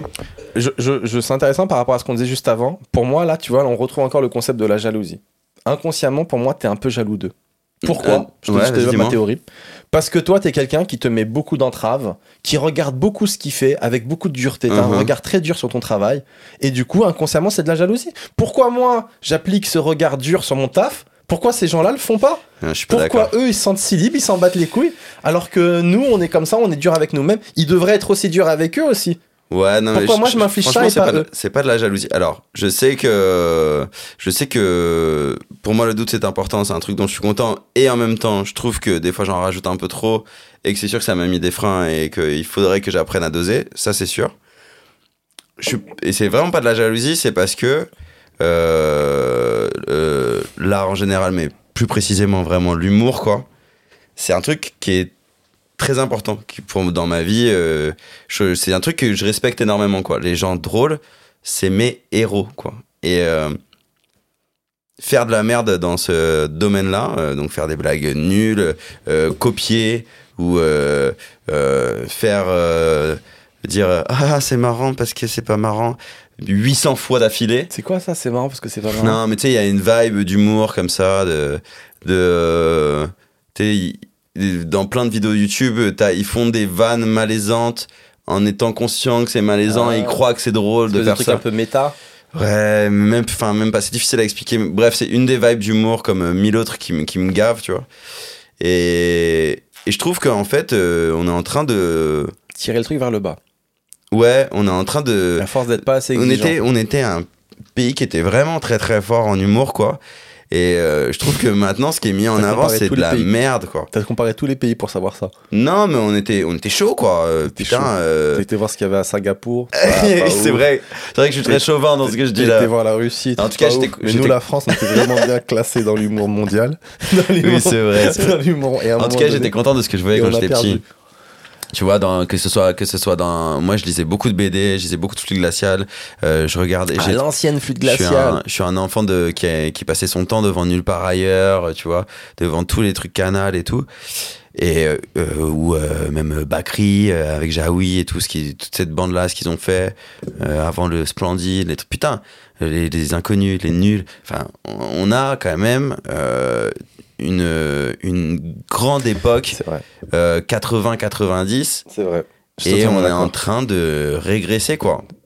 Est-ce que qu'on devient pas est-ce qu'on devient pas un vieux réac en disant ça? C'est possible, mais je crois pas. Tu vois? C'est possible, mais franchement, je crois pas. Tu vois, parce que être Non, non, mais il y a pas que ça. Attention, je dis, je dis pas qu'il y a, je dis pas qu'il y a que de la merde. Il y a y a des mecs aujourd'hui, euh, Ouais, que ce ça a soit, évolué, c'est que ce soit en- non, non, mais il y a des mecs que, que ce soit en stand-up ou euh, en vidéo que je vois faire des trucs cool, mais c'est pas, euh, j'ai pas l'impression que c'est ce qui amène le plus de, de monde. C'est pas forcément grave, mais en fait, c'est, même pas ça. C'est même pas par rapport au monde. C'est qu'avant, j'ai l'impression que euh, au niveau de l'humour, il y avait vachement moins de place pour des trucs médiocres, quoi. Il y en avait sûrement, mais euh, t'as raison. ça a pris a- beaucoup plus de non, place. oui, t'as maintenant. raison. Parce qu'en fait, euh, il y avait pas Internet et du coup, on n'avait pas tous un espace de liberté. Ouais, Ça veut dire qu'en fait, il y avait des producteurs qui choisissaient quelqu'un, qui le faisaient passer à la télé, etc. Donc les producteurs jouaient un peu le rôle de filtre. Euh, bon, après, on était soumis du coup à leur goût. oui, il y avait plein de trucs qui étaient nuls aussi. on hein. était soumis à leur goût, mais donc c'était un peu eux qui décidaient ce qui était drôle ou pas. Mais du coup, ils faisaient un, ils faisaient un peu un rôle de filtre et les producteurs, du coup, mettaient euh, à la télé ben, des gens qui trouvaient forts ou qui l'étaient et ils mettaient directement les inconnus ou d'autres gens. Aujourd'hui, tout le monde a une liberté d'expression, a un espace de liberté et c'est le public qui va décider. Et il y a même pas que ça. C'est qu'aujourd'hui, j'ai l'impression que tout contenu à la télé ou, ou sur internet, toutes les émissions à la télé, c'est un peu tout est sous le prisme de l'humour. Il y a de l'humour partout, quoi. Tu vois, ils, veulent mettre de l'humour tout le vrai. temps, partout. Il y a des trucs, c'est fait pour être sérieux, tu vois. Euh, transformer transformer euh, tout en blague, c'est pas une solution, quoi. C'est pas- en fait, c'est tellement. en- encore une fois, c'est euh, tout devient divertissement, quoi. Des fois, on a pas, des fois, c'est pas du divertissement. Des fois, on a besoin euh, qu'un mec, il nous dise euh, noir sur blanc euh, ce qui, ce qui s'est passé, tu vois. C'est badant. C'est c'est badant. ce qu'on- Est-ce que Ça, t'as- ça- ça est-ce que- s'appelle BFM TV. Non, bah non, parce que c'est c'est sous un autre prisme malheureusement, mais euh, tu vois, euh, des fois, je pense qu'on devrait dire juste des AFP, quoi, tu vois. Juste lire la news. Ouais, les- une news neutre, sans point de vue. Voilà, ça, ça s'est passé, ça, ça s'est passé. De façon historique, quoi. Et encore, bon, l'histoire, c'est aussi sous le prisme des gagnants, hein, des vainqueurs la plupart du temps. Mais euh, je trouve qu'il y a trop, il y a trop d'humour partout, tout le temps. En plus, souvent, c'est souvent c'est naze. Et, euh, et je sais pas, euh, tu vois, moi, je suis, très, que- je suis très gêné quand. euh, tu vois, je trouve ça important que sur ce qui se passe encore aujourd'hui, tu vois, je sais pas, Israël et Palestine, il y a des gens qui essayent de trouver ce qui peut être comment poétiquement on peut amener à faire rire les gens, certes. Mais le problème, c'est que tout le monde veut faire son petit billet d'humour sur ça. Et il y a des trucs, putain, on, on parle de gens qui se font massacrer maintenant à l'heure où on parle. Moi, vois. je vois pas comment on peut faire de blagues là-dessus. hein. C'est vrai qu'il y en a, mais Il y, a, il y a de la poésie dessus, des fois, peu- tu vois. difficile, C'était sur, autre chose, mais. les euh, choses sont tellement Moi, je me rappelle, je me rappelle d'une chronique de, de Roman euh, euh, sur la guerre en Syrie qui était très poétique, tu vois, où il, euh, je, je le fais en super rapide, mais où en gros, il, il, il regardait des images de la guerre et il disait qu'il voyait une petite fille euh, euh, au milieu des décombres avec son petit frère. Il disait, mais ça peut pas être eux, les méchants, tu vois. Et en gros, il en vient à pourquoi on fait la guerre à des endroits où il y a des enfants? Moi, je passe ma vie à, je passe mes nuits à fumer des joints et à regarder des documentaires. J'ai vu un documentaire sur l'Antarctique. Il y a personne en Antarctique. Il y a trois scientifiques. Venez, on fait la guerre là-bas, tu vois. Ça, c'est poétique. C'est pas un manque de respect, tu vois. Euh, et il y a des, malheureusement, plein de gens euh, qui, euh, qui vont faire des blagues, tu vois, sur ça. Qui vont essayer de faire leur petit Ouais. buzz. Ils vont faire leurs petits intéressants et ils prennent ça euh, comme n'importe quelle autre info, quoi. Et tu m'as dit aussi parce que c'est la société qui te pousse à pas douter aujourd'hui. Il y a une positivité toxique. Ouais. On n'en parle pas assez, mais il y a une positivité toxique qui nous dit allez-y, faites les choses. Ouais. J'avais jamais entendu parler de cette théorie de un- positivité toxique. C'est un terme que j'ai. euh, Tu l'as inventé toi ou non, il non, non, sur lequel je suis tombé euh, il y a peut-être euh, un peu moins d'un an et ça a mis le doigt sur un truc que, que je ressentais, quoi. Mais ouais, ouais, j'ai, j'ai l'impression que. euh, on, on est dans, dans ce truc qui part du, sûrement d'une bonne intention, tu vois. Euh, d'essayer de, d'embellir la vie des gens, de... mais que, tu vois, c'est aussi un truc qu'on peut retrouver dans la motivation à se bouger tout le Ouais. temps et tout. Mais en fait, il, y a des- il faut, il faut se rendre compte qu'il y a des gens, c'est pas possible quoi pour eux quoi. Et- non mais euh, va, va dire, euh, va dire, euh, pense positif à un mec euh, euh, dont je sais pas, euh, les, les parents euh, s'entendent pas depuis qu'il est né, que sa mère elle se fait frapper, euh, que son père euh, euh, il est alcoolo, tu vois. Euh, bah mec en fait pense positif non en fait c'est pas possible quoi de, pour plein plein plein plein de gens quoi et la plupart du temps même pour le mec qui est en train de te le dire euh, euh, devant sa petite caméra il le pense même pas tu vois quoi Tu m'as, dit tout le monde peut pas avoir ton avis positif d'influenceur qui a eu de la chance. Mais en plus, ouais. C'est comme tous les gens qui disent, tu vois, tous les gens qui ont réussi qui disent, mais en fait, l'échec, c'est super important parce que c'est ça qui m'a amené où je suis. Ouais, ouais, alors il y a plein de gens qui ont vécu les mêmes échecs que toi et qui sont restés au stade de l'échec aussi, mon frère, tu vois. Tous les gens qui échouent, en fait, ils ont, ils l'ont vécu l'échec aussi. Mais pas la réussite après, quoi, tu vois. Bah, peut-être ils en ont pas tiré les bonnes conclusions. Et non, mais des fois, c'est c'est possible d'échouer dans ce truc aussi, quoi. On dirait que c'est pas possible, On quoi. peut échouer tranquille. On dirait que c'est juste une question de volonté, quoi. En fait, si t'as si t'as pas réussi, c'est encore plus dur de dire ça à quelqu'un, quoi. Si t'as pas réussi, c'est ta faute, mon gars, en Ah, fait. d'accord, je vois, je vois ce que tu veux dire. Des fois, C'est non. encore plus culpabilisant. Bah ouais. Des fois, non. Des fois, même, t'es bon, mais il y a plein de gens qui sont meilleurs que toi, tu vois. Mm. Euh, c'est, c'est- les gars, c'est vraiment possible de se lancer dans un truc, de s'investir à mort, de, et d'échouer, lamentablement, ou pas, mais même juste d'échouer, quoi. C'est possible, quoi. Et c'est un truc qu'il faut, qu'il faut, Positivité toxique. faut accepter que c'est possible, quoi. Faut accepter que c'est possible de se viander, mais sévère, quoi. On la sent pas trop la, mé- la mélancolie. Non, mais je sais pas, j'ai, j'ai l'impression qu'on fuit, euh, fuit- on fuit la réalité, On quoi. fuit ses responsabilités, on fuit ses échecs. On dit ouais, non, mais- l'échec, il est, c'est pas trop de ma faute. Et en même temps, il est positif cet échec. Ouais, ouais. Non, toi, t'aimerais qu'on te dise non, t'as juste échoué, accepte-le. Je sais pas, j'ai l'impression qu'on vit dans un. les- C'est des gé- généralités, évidemment que tout le monde pense pas comme ça, mais en tout cas, on, on est biberonné à euh, une pensée. euh, comme si tout le monde pouvait accéder à une vie de rêve, alors que c'est pas vrai, c'est pas possible, quoi. Et en plus, déjà, on regarde ça entre, entre bons occidentaux bien privilégiés. Le plus pauvre d'entre nous, c'est un, un millionnaire dans la plupart des pays, quoi. Donc, gars, on, on a des œillères. On, on- vit dans un dôme déjà, quoi. On vit dans un dôme protégé. Notre vie n'a rien à voir avec la réalité de, de la plupart des gens sur la planète, quoi. Et on, on se refuse à voir ça, quoi. Voilà, mais sinon ça va super bien, mais c'est juste que, c'est juste que, je, sais pas, moi je, je, je, je, je, veux pas, que. euh, euh, je veux pas refuser la réalité, quoi. Ok. Est-ce que t'as vu les, les, le- les docs euh, Netflix de Stallone et Schwarzy? Non. Attends, ton nom était vachement révélateur. T'as fait un nom. Non, non, t'as pas fait un simple nom. Mais vous l'avez pas, le face cam. Moi, je, moi, je l'ai vu face à, moi- face à moi. C'était un nom de. Jamais je regarderai ça. Euh, non, non, non, si ça peut m'intéresser en hors plus. de question que je vois ça. Non, non, je te jure que non. C'est Non, non, c'est des vies qui m'intéressent de ouf. Ok, parce que c'est Ah, trop ouais. intéressant, ça me parle. Parce que par tu Mais en plus, si, je crois, Schwarzy, je l'ai vu. Euh, c'est euh, c'est pas avec euh, le nom de sa salle d'ailleurs, le, le docu? Il a. Ouais. Ouais, c'est Non. ça. Non, non, non, non, je sais pas. Je sais pas. C'est- En tout cas, c'est on le voit au début dans sa salle de bodybuilder. C'est sorti il y a tout. pas longtemps. Ouais, à 2, 3, 4 ans, quoi, max. Non, c'est pas celui-là. Ah, Là, ça vient de sortir il y a pas longtemps. Alors, non, j'ai pas vu celui-là. Et euh, en gros, donc ça retrace tout son parcours et lui, etc. Et donc je, je rebondis là-dessus parce que tu parlais des échecs, etc. Et lui, c'est quelqu'un euh, qui a subi beaucoup d'échecs, mais il était euh, déterminé. Et ce qui est intéressant avec lui, c'est qu'une fois qu'il a atteint le sommet de quelque chose, il dit j'arrête et je vise un autre sommet. Je me laisse pas le temps de redescendre. Hmm. Donc il a charbonné pour être euh, bodybuilder champion du monde. Il arrive, il gagne 10 fois Mister Olympia, ce qui est énorme. Et il dit, vas-y, de toute façon, ça sert à rien, je pourrais pas gagner plus. Maintenant, je vais être acteur. Et il se lance là-dedans et il se fait détruire pendant des années en tant qu'acteur parce qu'il parle pas bien anglais, Ouais. euh, parce qu'il est, il est- c'est un colosse.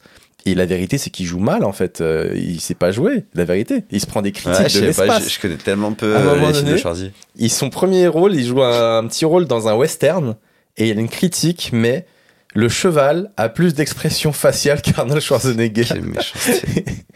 Et je sais plus si c'est toi ou c'est quelqu'un d'autre qui m'a dit, mais en fait, ça, c'est l'ancêtre des commentaires YouTube. en Ouais, fait. c'est moi. C'est toi, tu m'as dit, c'est les premiers commentaires YouTube, c'est ça.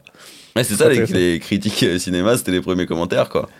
Putain, la violence, quoi. Ah ouais, mais comment tu peux vouloir faire du mal à quelqu'un à ce point-là, quoi? C'est fou, quoi. Je, je peux comprendre si.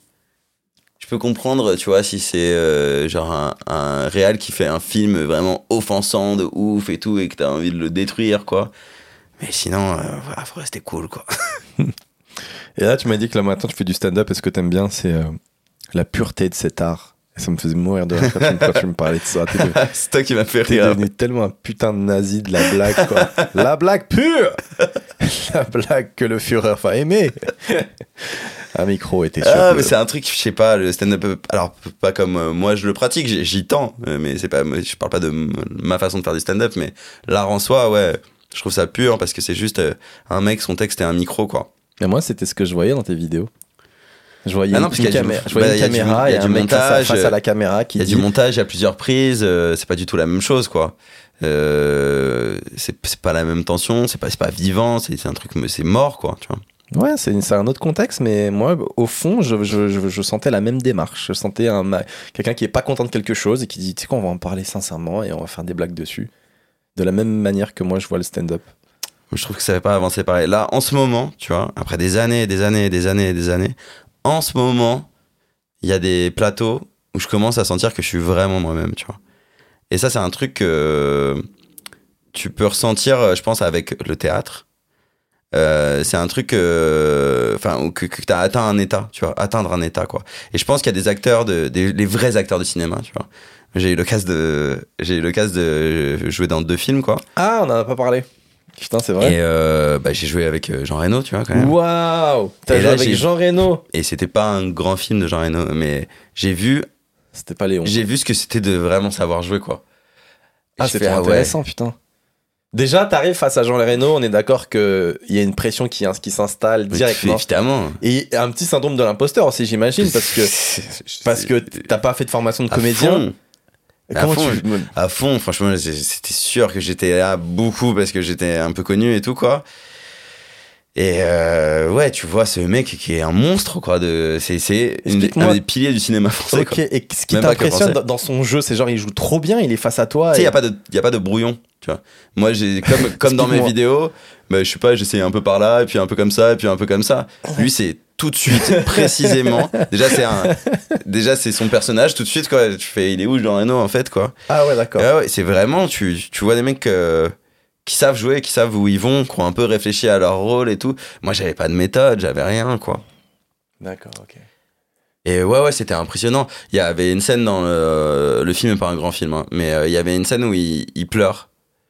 Et euh, on était tous, bah déjà, euh, moi j'avais une scène où je pleurais, je- je- j'avais mis des cristaux de la pommade, j'arrivais quand même pas à pleurer.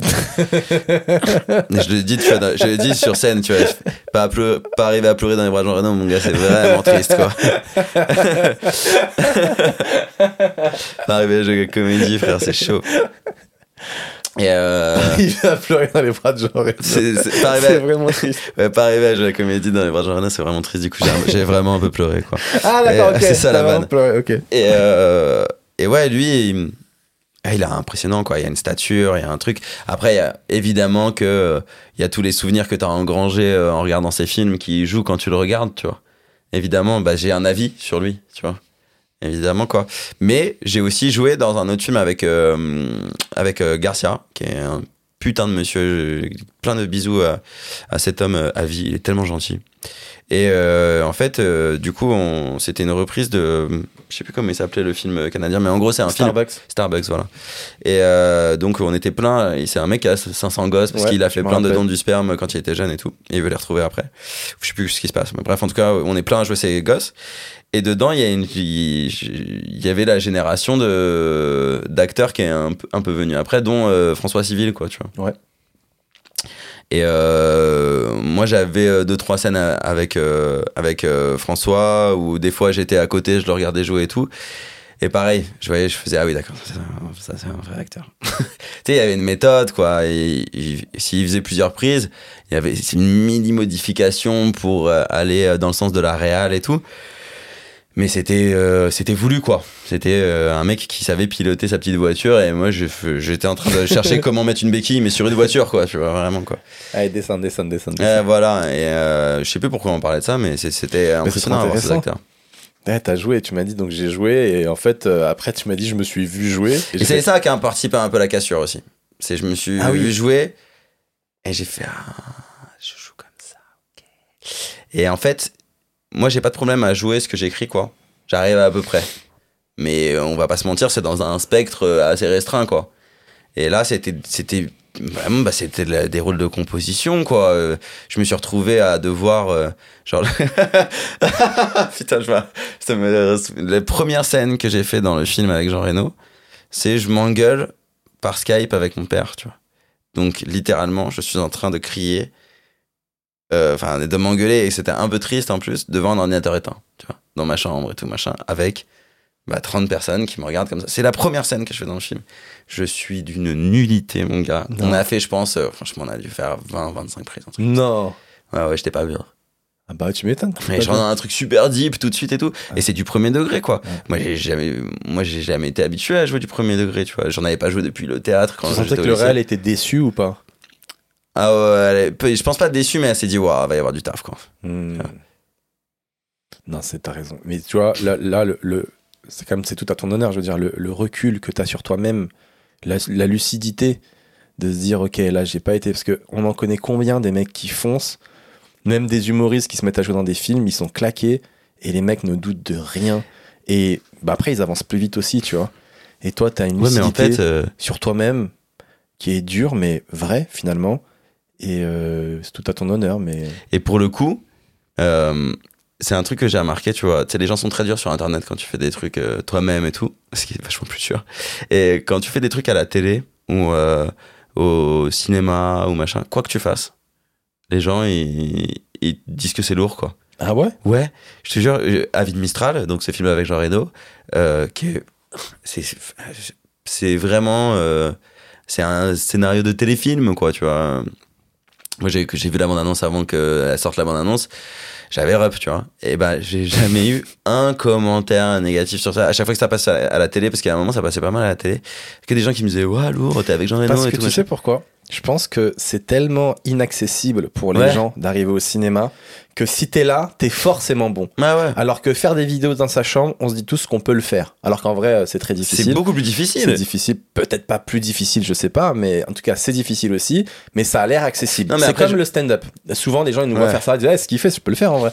Eh, monter, euh, même avoir de la répartie, Euh, parler avec ouais. des gens et tout comme ça, bah je peux le faire. Et après le jour où ils testent, ils font ah, en fait c'est pas si facile que ça. Euh, non, c'est, c'est plus difficile dans le sens où il y a plus de travail parce que euh, un acteur, bon, il y, a- déjà le, le, le talent et le taf qu'il a, qu'il a engrangé pour arriver à ce niveau d'acting. Une fois que tu l'as, bon, je, ça reste euh, un truc d'interprétation, quoi. Tu vois, Euh, quand tu fais une vidéo, bah, tu dois écrire, interpréter, monter. Enfin, maintenant c'est un, modèle qui existe de moins en moins puisque les gens ont des équipes et tout. Mais à l'époque, c'était, ouais, on faisait tout tout seul, quoi. Ouais, bah, j'en suis encore là. Pour te dire à quel point j'en suis à, je suis à l'ancienne dans, Ah ma carrière Mais je- vidéoludique. C'est moi qui écris et qui monte encore les trucs. Ouais, ouais, moi j'aimais bien ce truc hein, de faire tout, tout ça aussi. hein. Ouais, mais au bout d'un moment, euh, t'avances pas aussi vite que les autres. quoi. Putain, mais c'est trop intéressant. Ton expérience dans le cinéma, elle est. euh, Putain, parce que moi, je, je vais, peut-être passer des castings là bientôt. Et Ça, c'est tellement et- dur Et on aussi. se ressemble, tu vois, et j'ai peur d'être trop lucide sur moi-même. J'ai même peur qu'on me prenne et dire, mais vous avez pas capté que je. Non, en fait. Mais Moi j'étais faut faire confiance ça. aux gens. Ouais. S'ils t'ont choisi, Ouais, ouais, c'est plus ton problème. Tu fais du mieux que tu peux. Et après, c'est plus entre tes mains. ouais. Ouais, c'est ça. Moi, je ferai du mieux que je peux. Mais il y a une pression au cinéma parce que t'es quand même t'es avec une équipe, quoi. Ouais. Non, mais surtout que que tu m'as dit, t'as recommencé 20 fois, donc au bout de la 17ème fois, t'es là, tu Ah vois, ouais. ah, je suis désolé. tu- parce qu'en fait, moi, j'ai tendance à, à essayer à penser à la place des autres. Je me dis, mais qu'est-ce qu'ils doivent se dire? Mais ouais, dire, ah, il est nul. Oh là là, c'est abusé. je suis tellement mieux derrière ma caméra. Et, euh, et ouais, mais après, tu fais du mieux que tu peux. Et, euh, et puis, j'ai compris aussi dans ce milieu qu'il faut, fa- il faut faire croire. C'est-à-dire que tu fais croire aux gens que t'es un acteur et les gens croient que t'es un acteur. Ouais, il y a un peu tu vois ce que je veux dire? Il y a un côté, euh, une phrase que m'avait dit un jour Thomas Njijol, je me rappelle toute ma vie. J'étais un jeune stand-upper et j'avais trop peur, je faisais jamais Comedy Club, j'avais 20 ans. Et je passais mon temps à trembler et tout. Et il m'a dit, petit, confiance en toi et j'aurai confiance en toi. Ouais. Et cette phrase, tu vois. On me l'a dit dans l'autre sens et elle marche très bien aussi. C'est, euh, on m'a dit à force de, de dire que t'es une merde, fais gaffe, les gens vont finir par y croire. tu vois. Et c'est vrai. Ah, bah ça, je l'ai vécu aussi. C'est vrai que c'est un truc et c'est humain. hein, tu peux pas le reprocher aux gens. Ah, bah, Quand on dit tout le temps que c'est nul ce qu'on fait, que c'est nul ce qu'on fait, que c'est nul ce qu'on fait, bah, les gens te voient comme un truc nul et ils te proposent plus rien. C'est vrai. Moi, pour rigoler, euh, c'est un peu vrai, mais souvent, je dis aux gens, putain, je suis un feignant, j'ai la flemme de faire des podcasts, je suis un feignant.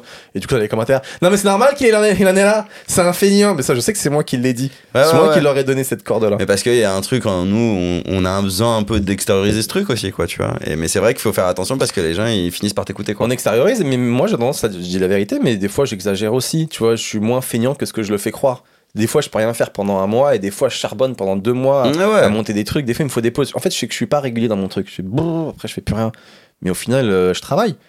Oui, non, mais en, plus, la seule personne qui doit t'en vouloir, à la limite, c'est toi, quoi. Bien sûr. Sinon, on, on- on ne doit rien à personne, quoi, vraiment, euh, quand on fait ce métier-là, quoi. Il y a, il y a un truc où il y a beaucoup de gens dans leur tête, euh, à partir du moment où ils aiment ce que tu fais, tu leur dois un truc, quoi. Euh, si tu les as habitués à une régularité, ah bah dis donc, euh, allez où les... Attends, à quel moment tu m'as payé, en fait, quoi? C'est vraiment, c'est gratuit. Elle est où la vidéo? On est lundi, hein. on est lundi, toujours rien. Mais vas-y, je t'en prie. Et maintenant, tu as un nouveau rôle dans, dans ta vie qui n'est pas un rôle de composition, parce que maintenant tu es papa. Eh ouais. J'arrive pas à me dire que que t'es papa, quoi. Enfin, je veux dire, euh, pour moi, t'es comme moi, quoi. On est encore des, on est encore des ados, quoi. Et là, t'as quelqu'un Ah, dont tu dois gérer H24. Ouais, c'est fou. Mais tu kiffes. Tu m'as dit, je kiffe C'est ce trop, rôle. trop bien. C'est le rôle de papa dans lequel je me sens vraiment bien, tu m'as dit. Ouais, parce que j'ai. euh, on verra, j'en suis qu'au début, quoi. Mais. euh, j'ai, je suis pressé de. euh, euh, pas- c'est pas guider le terme, mais. Euh, ouais, essayer d'affronter, d'affronter ce truc euh, que, qui est la vie à quelqu'un de, de façon un, la plus euh, réfléchie possible. J'essaie d'avoir un, un plan de bataille. Je sais qu'il va changer mille fois, tu vois. C'est Euh, quoi ton plan de bataille, c'est-à-dire? Bah, j'ai déjà, tu vois, quand on parlait de culture tout à l'heure, je vais vraiment, c'est c'est un truc très important pour moi. Je vais vraiment essayer de l'éveiller à la culture le plus possible pour que elle trouve vite ce qui l'intéresse le Si plus. ça l'intéresse pas, tu vas tellement être vénère. Si, Non, mais si c'est, si elle veut juste jouer à la console. Ouais, bah, de toute façon, les écrans, ça sera, alors ça fait, ça c'est vraiment un truc sur lequel euh, un je suis super strict. Un Non, c'est super, c'est super. euh, Les écrans, c'est mort. Tu oh, connais ce ouais. genre de personnes, ils ont 30 ans, ils découvrent la télé. Mais c'est super important. Le- L'ennui, mec. Comme toi. L'ennui, mec. L'ennui. L'ennui. C'est là qu'on a créé des trucs, c'est là que notre cerveau il s'éveille. C'est très important l'ennui, pour nous, encore plus pour les enfants, quoi. Donc tu vas lui acheter aucun jouet, rien. Et tu lui dis, attends, ennuie-toi Non et crée des choses. d'un- d'un- des, Je reviens, je veux qu'il y ait une création. des jouets, ouais, mais avec des jouets, tu crées en vrai. Euh, quand on, tu vois, oui, c'est vrai. euh, qui a pas euh, refait le film qu'il venait de voir euh, d'une façon un peu différente avec ses jouets, tu vois. Moi, j'étais, j'étais, euh, j'ai une sœur, mais c'est une demi-sœur, on n'a jamais vécu ensemble. Donc, j'ai passé des après-midi euh, entières dans ma chambre avec mes jouets, quoi. Et c'est là que tu crées des trucs. Je pense que je commençais à faire des blagues à ce moment-là, quoi, tu vois. Oui, c'est sûr. Et euh, tu m'as dit le rôle de papa, tu te sens trop bien. Tu m'as dit homme au foyer, c'est un truc où je me sens bien. Ah ouais, c'est trop bien. Genre moi, je pourrais rester à la maison, euh, m'occuper de ma fille. euh, Ouais. J'aimerais, euh, genre, que ma meuf, elle soit blindée, qu'elle ait un putain de salaire, et que je fasse du stand-up de temps en temps par hobby, tu vois. Je pense que je continuerai à en faire, mais vraiment, euh, ouais, ton je ferais- métier premier, c'est euh, homme Ah, au foyer. J'adorerais, c'est- tellement bien. C'est tellement bien. Enfin, en tout cas, comme je le vois, comme je le vois maintenant, quoi. Attention, on part dans l'optique où ma meuf est complètement blindée, hein. Oui, bien sûr. Voilà, donc euh, on part en vacances euh, quand on veut et tout, machin. Enfin, à peu près, des petits bourges, quoi. Petit bourge, donc t'es père au foyer, etc. T'es heureux. Après, euh, ta fille, elle a 18 ans. C'est c'est ça qui est dangereux quand tu te définis dans le Ah, de rôle, c'est qu'après t'existes plus alors du coup. Non, parce T'en refais un autre pour exister. euh, euh, homme au foyer comme, euh, comme euh, femme au foyer, on a une vision de d'une personne avec un tablier qui est enfermée dans une maison, mais c'est pas ça quoi. C'est euh, c'est euh, faire en sorte que euh, là je peux là je peux pas parce que moi aussi je taffe. Enfin je le fais qu'à moitié quoi. Mais c'est faire en sorte que quand l'autre il rentre, euh, bah ce soit à peu près cool, euh, que tu vois ce Non, soit je comprends, il soit accueilli mais et tout. Mais ça t'empêche pas de faire des ça t'empêche pas de faire des trucs à à toi aussi quoi tu vois. Mais c'est un CDD quand, quand, Ah ouais, quand, quand ta, quand ta fille. Oui, mais quand ta fille aura 18 ans, t'as plus de job. Quand, Ah, mais attends, quand ma elle aura elle plus besoin de toi. ma fille, elle sera allée euh, en primaire, au collège, au lycée. Je vais pas l'attendre assis euh, à la maison pendant qu'elle fait ça. Je, je fais pas, je ferai des petits cours de cuisine, euh, euh, de dessin, tu vois. Et ton mec, il est d'accord Désolé. Ah là là. Désolé. Et oui, il a été élevé dans les années 90, Désolé. malheureusement pour lui. Désolé, je suis pas totalement déconstruit. Et je te jure, ça fait. C'est, mais c'est, c'est très marrant parce que le, il y a, un- il y a un regard à la fois attendri et méprisant de ma meuf quand elle rentre à la maison comme ça. C'est- parce que euh, j'essaie, même quand j'essaie de le faire, je le fais pas aussi bien qu'elle, tu vois. C'est, je, je vois, euh, elle, elle a une méthode et tout machin. euh, Pourquoi Tu parles de quoi? Je sais pas, le rangement, je suis nul, quoi, tu vois. Et vraiment, j'essaie de respecter, ok, je sais que là, c'est là, là, c'est là, mais je, suis- je me demande, c'est moi, si j'ai pas le, le trouble de la concentration, là. Parce que je, je, je finis jamais mes trucs, quoi. et en plus, en fait, moi, ce qui me plaît le plus dans ça, on va pas se mentir, c'est jouer avec ma fille, quoi, tu vois. Et, euh, et m'occuper d'elle, lui faire prendre le bain et tout, tu vois, la mettre, la mettre trop bien et tout ça, j'aime trop. Euh, l'habiller et tout. Après, euh, euh, même lui faire la bouffe, j'essaye de le faire le plus souvent possible, même si on va pas se mentir, les petits pots et tout, euh, il y en a pas mal, quoi. Mais j'essaye, quoi. Et euh, Elle a quel âge là, juste ta fille, pour que je resitue là, elle va avoir un, un an. Euh, D'accord, donc c'est vraiment en un petit bébé là pour le moment. Là, c'est un pas- petit elle a bébé. pas un an Non. Ah, mais donc quand tu dis, moi j'aime bien jouer avec ma fille, euh, tu t'amuses Bah, au début, il y avait très peu d'interactions. C'est que ça, ça fait depuis euh, ouais, 2-3 mois qu'on commence à vraiment gaulerie et tout. Ah, vous gaulerie avec un bébé de Ouais, an ouais. Comment tu gaules Enfin, bah, tu les guillis, tu peux les faire des guillis, gaulerie, et puis. euh, ça, c'est un, c'est un banger. hein. Je suis là, je suis pas là. C'est un banger. Ah, ça, c'est, ça marche tout le temps. Je suis là, je suis pas là, ça marche là, tout le temps. Non, et puis en fait, c'est- marrant. C'est mon hit. Bah, c'est ouf parce que elle commence, tu la vois commence à comprendre des trucs. Pardon. Non, mais tu la vois commencer à comprendre des trucs, tu vois. Euh, Là, ça fait euh, un mois et demi, elle comprend quand je lui dis donne-moi les mains. Euh, et... En fait, tu la vois découvrir, tu, tu vois un, cerveau en démarrage, quoi, tu vois, vraiment. Elle est en mise à jour permanente, quoi, tu vois. Ah, ok, ça, ça. Commence à comprendre, oui, non, ça y est, elle a capté. Mais tout est nouveau. Et c'est c'est- C'est pour ça qu'ils sont heureux, les bébés. Ils sont en découverte permanente, tu sais, quand. Un- je pense qu'on peut retrouver ce, ce truc euh, quand on est en voyage et que on est perdu dans un pays qui a pas du tout les codes du nôtre, tu vois, où tout est nouveau, machin comme ça, c'est pas pareil que chez Genre l'Italie en scooter. Ouais, par exemple. Et, euh, et c'est trop agréable de voir un, un être humain comme ça, quoi, en, en permanence. Après, il y a pas il y a des côtés ultra relous et tout, évidemment. hein. C'est pas un rêve permanent. C'est quoi les côtés relous Bah, les pleurs euh, dès le matin et tout, ça c'est. C'est vraiment, tu dois éteindre ton cerveau. Il y en a, ils disent qu'il faut pas y aller dès que le bébé pleure, parce que sinon après tu l'habitues et il vient tout, le- tout le temps. Non, non, mais ça, c'est quand euh, il arrive pas à, à dormir. Mais euh, quand euh, il se réveille, il pleure pour dire qu'il est réveillé, tu vois, quoi. D'accord. C'est meilleur de dire, c'est meilleur de dire je suis là. Quoi. Oui, voilà, parce que si. Mais il s'arrête au bout d'un moment si tu vas pas, même quand il se réveille. Non, parce qu'il il a la dalle le matin, c'est pour ça. D'accord, on est d'accord C'est un pleur, c'est un pleur Ah de oui, c'est le dalle. bébé, ouais, ok. le bébé. Euh, ouais, ouais, elle a la dalle le matin, donc euh, c'est comme ça qu'elle exprime, quoi. Eh ben, je me dis un bébé, c'est une sorte de tamagotchi, il faut lui donner à manger, il faut s'en occuper. Au début, c'est ça, ouais. Au début, bah, t'as t'as peu d'interaction. hein. C'est euh, faut qu'il mange, faut qu'il dorme, euh, et faut qu'il ait un peu de câlin, quoi. Imagine ta fille, putain, elle dit je me lance sur YouTube. Tu l'encourages ou pas? Non. Ça sera un échec pour toi? Euh, Ah, ouais, je J'aimerais bien qu'elle fasse, un truc différent. Euh, déjà, je pense pas qu'il y aura YouTube quand elle sera, quand elle aura 18 ans. Je pense qu'ils auront des, des médias auxquels on n'est pas du tout prêt. Euh, mais euh, non, euh, tant qu'elle est, tant qu'elle a trouvé un truc qui la passionne, je serais, je serais content. En vrai. Il s'est dit papa, comment on fait pour supporter les méchants commentaires Papa, il a jamais trouvé. Euh, Je fais comme non, papa, non, mais j'essa- t'arrêtes. J'essaierai de rationaliser, mais je sais que euh, je sais que bah son petit cœur il sera touché elle aussi, c'est sûr, tu vois.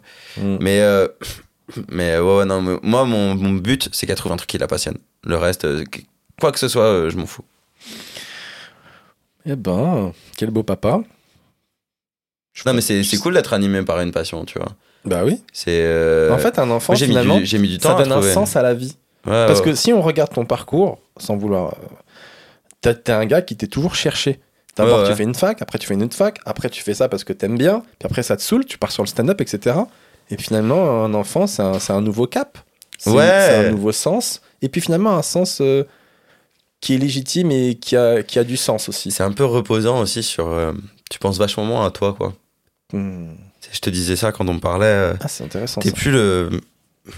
Je suis, pour moi, je suis, je suis plus le rôle principal de la série, quoi. Hmm. Et c'est comme si ta vie c'est une série et maintenant, euh, bah là, je suis le, je suis le sensei là euh, qui, euh, qui doit euh, élever le héros, quoi. Tu vois, c'est vraiment ça. C'est à, à elle maintenant.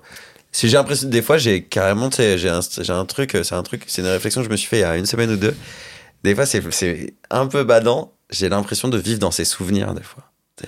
Il n'y a pas une phrase joyeuse depuis le Non, début de ce mais podcast. tu vois. Putain, il n'y a pas, il y a pas, Tu vois, des y a fois, pas une phrase. je là ce que je suis en train tu de vis dans les souvenirs de ton enfant? Des fois, j'ai l'impression un peu. ouais. Je comprends pas, poteau. Tu peux m'expliquer? Bah que tu sais quand euh, tes parents ils te racontent euh, quand t'étais petit et bah tu faisais tout le temps ça et on habitait euh, on habitait à Porte de Pantin et machin et tout et bah en fait tu sais l'appart dans lequel je suis aujourd'hui ou la maison dans laquelle elle est née là où on habitait juste avant c'est une maison elle s'en rappellera jamais Mhm. tu vois. Et euh, moi c'est c'est- ça fait partie de ma vie. Elle est Mais- née dans la maison, pas à l'hôpital? Non non elle est à, à l'hôpital mais je veux dire c'est là qu'on l'a ramenée la première fois quoi tu vois.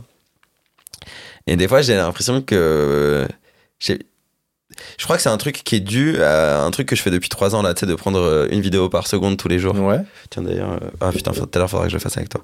Et euh, Tu m'as dit tu prends une vidéo par seconde parce que comme t'as des problèmes de mémoire, ouais, de te rappeler et tout. Parce que quand tu vois une seconde de ta journée, tu te rappelles toute ta journée. C'est- Ouais, ouais, vraiment. C'est c'est assez ouf. C'est vraiment ouf, quoi. Et ça marche très bien, quoi. Et euh, du coup, c'est un truc très nostalgique. Moi, je suis, mec- je suis vraiment dans la nostalgie. Et euh, On dirait tellement pas. euh, T'as l'air tellement tourné vers l'avenir. Et je sais pas, et des fois, je me dis, parce que c'est très bizarre de regarder son bébé en se demandant, euh, en se disant que, des fois, je la regarde en me disant euh, qu'un jour, elle va être une terrasse avec des potes en faisant, ouais, deux, deux cafés s'il vous plaît, tu vois. C'est un, bébé, c'est le seul truc qu'elle sait dire, c'est ta ta ta ta ta, là, tu vois. Elle va avoir un avis politique, elle va, tu vois. Et des fois, du coup, j'ai ce truc où ça fait comme une, une énorme projection instantanée où je me vois, euh, j'ai 60 piges et je lui raconte là, maintenant, aujourd'hui, tu vois, ce qui s'est passé, quoi.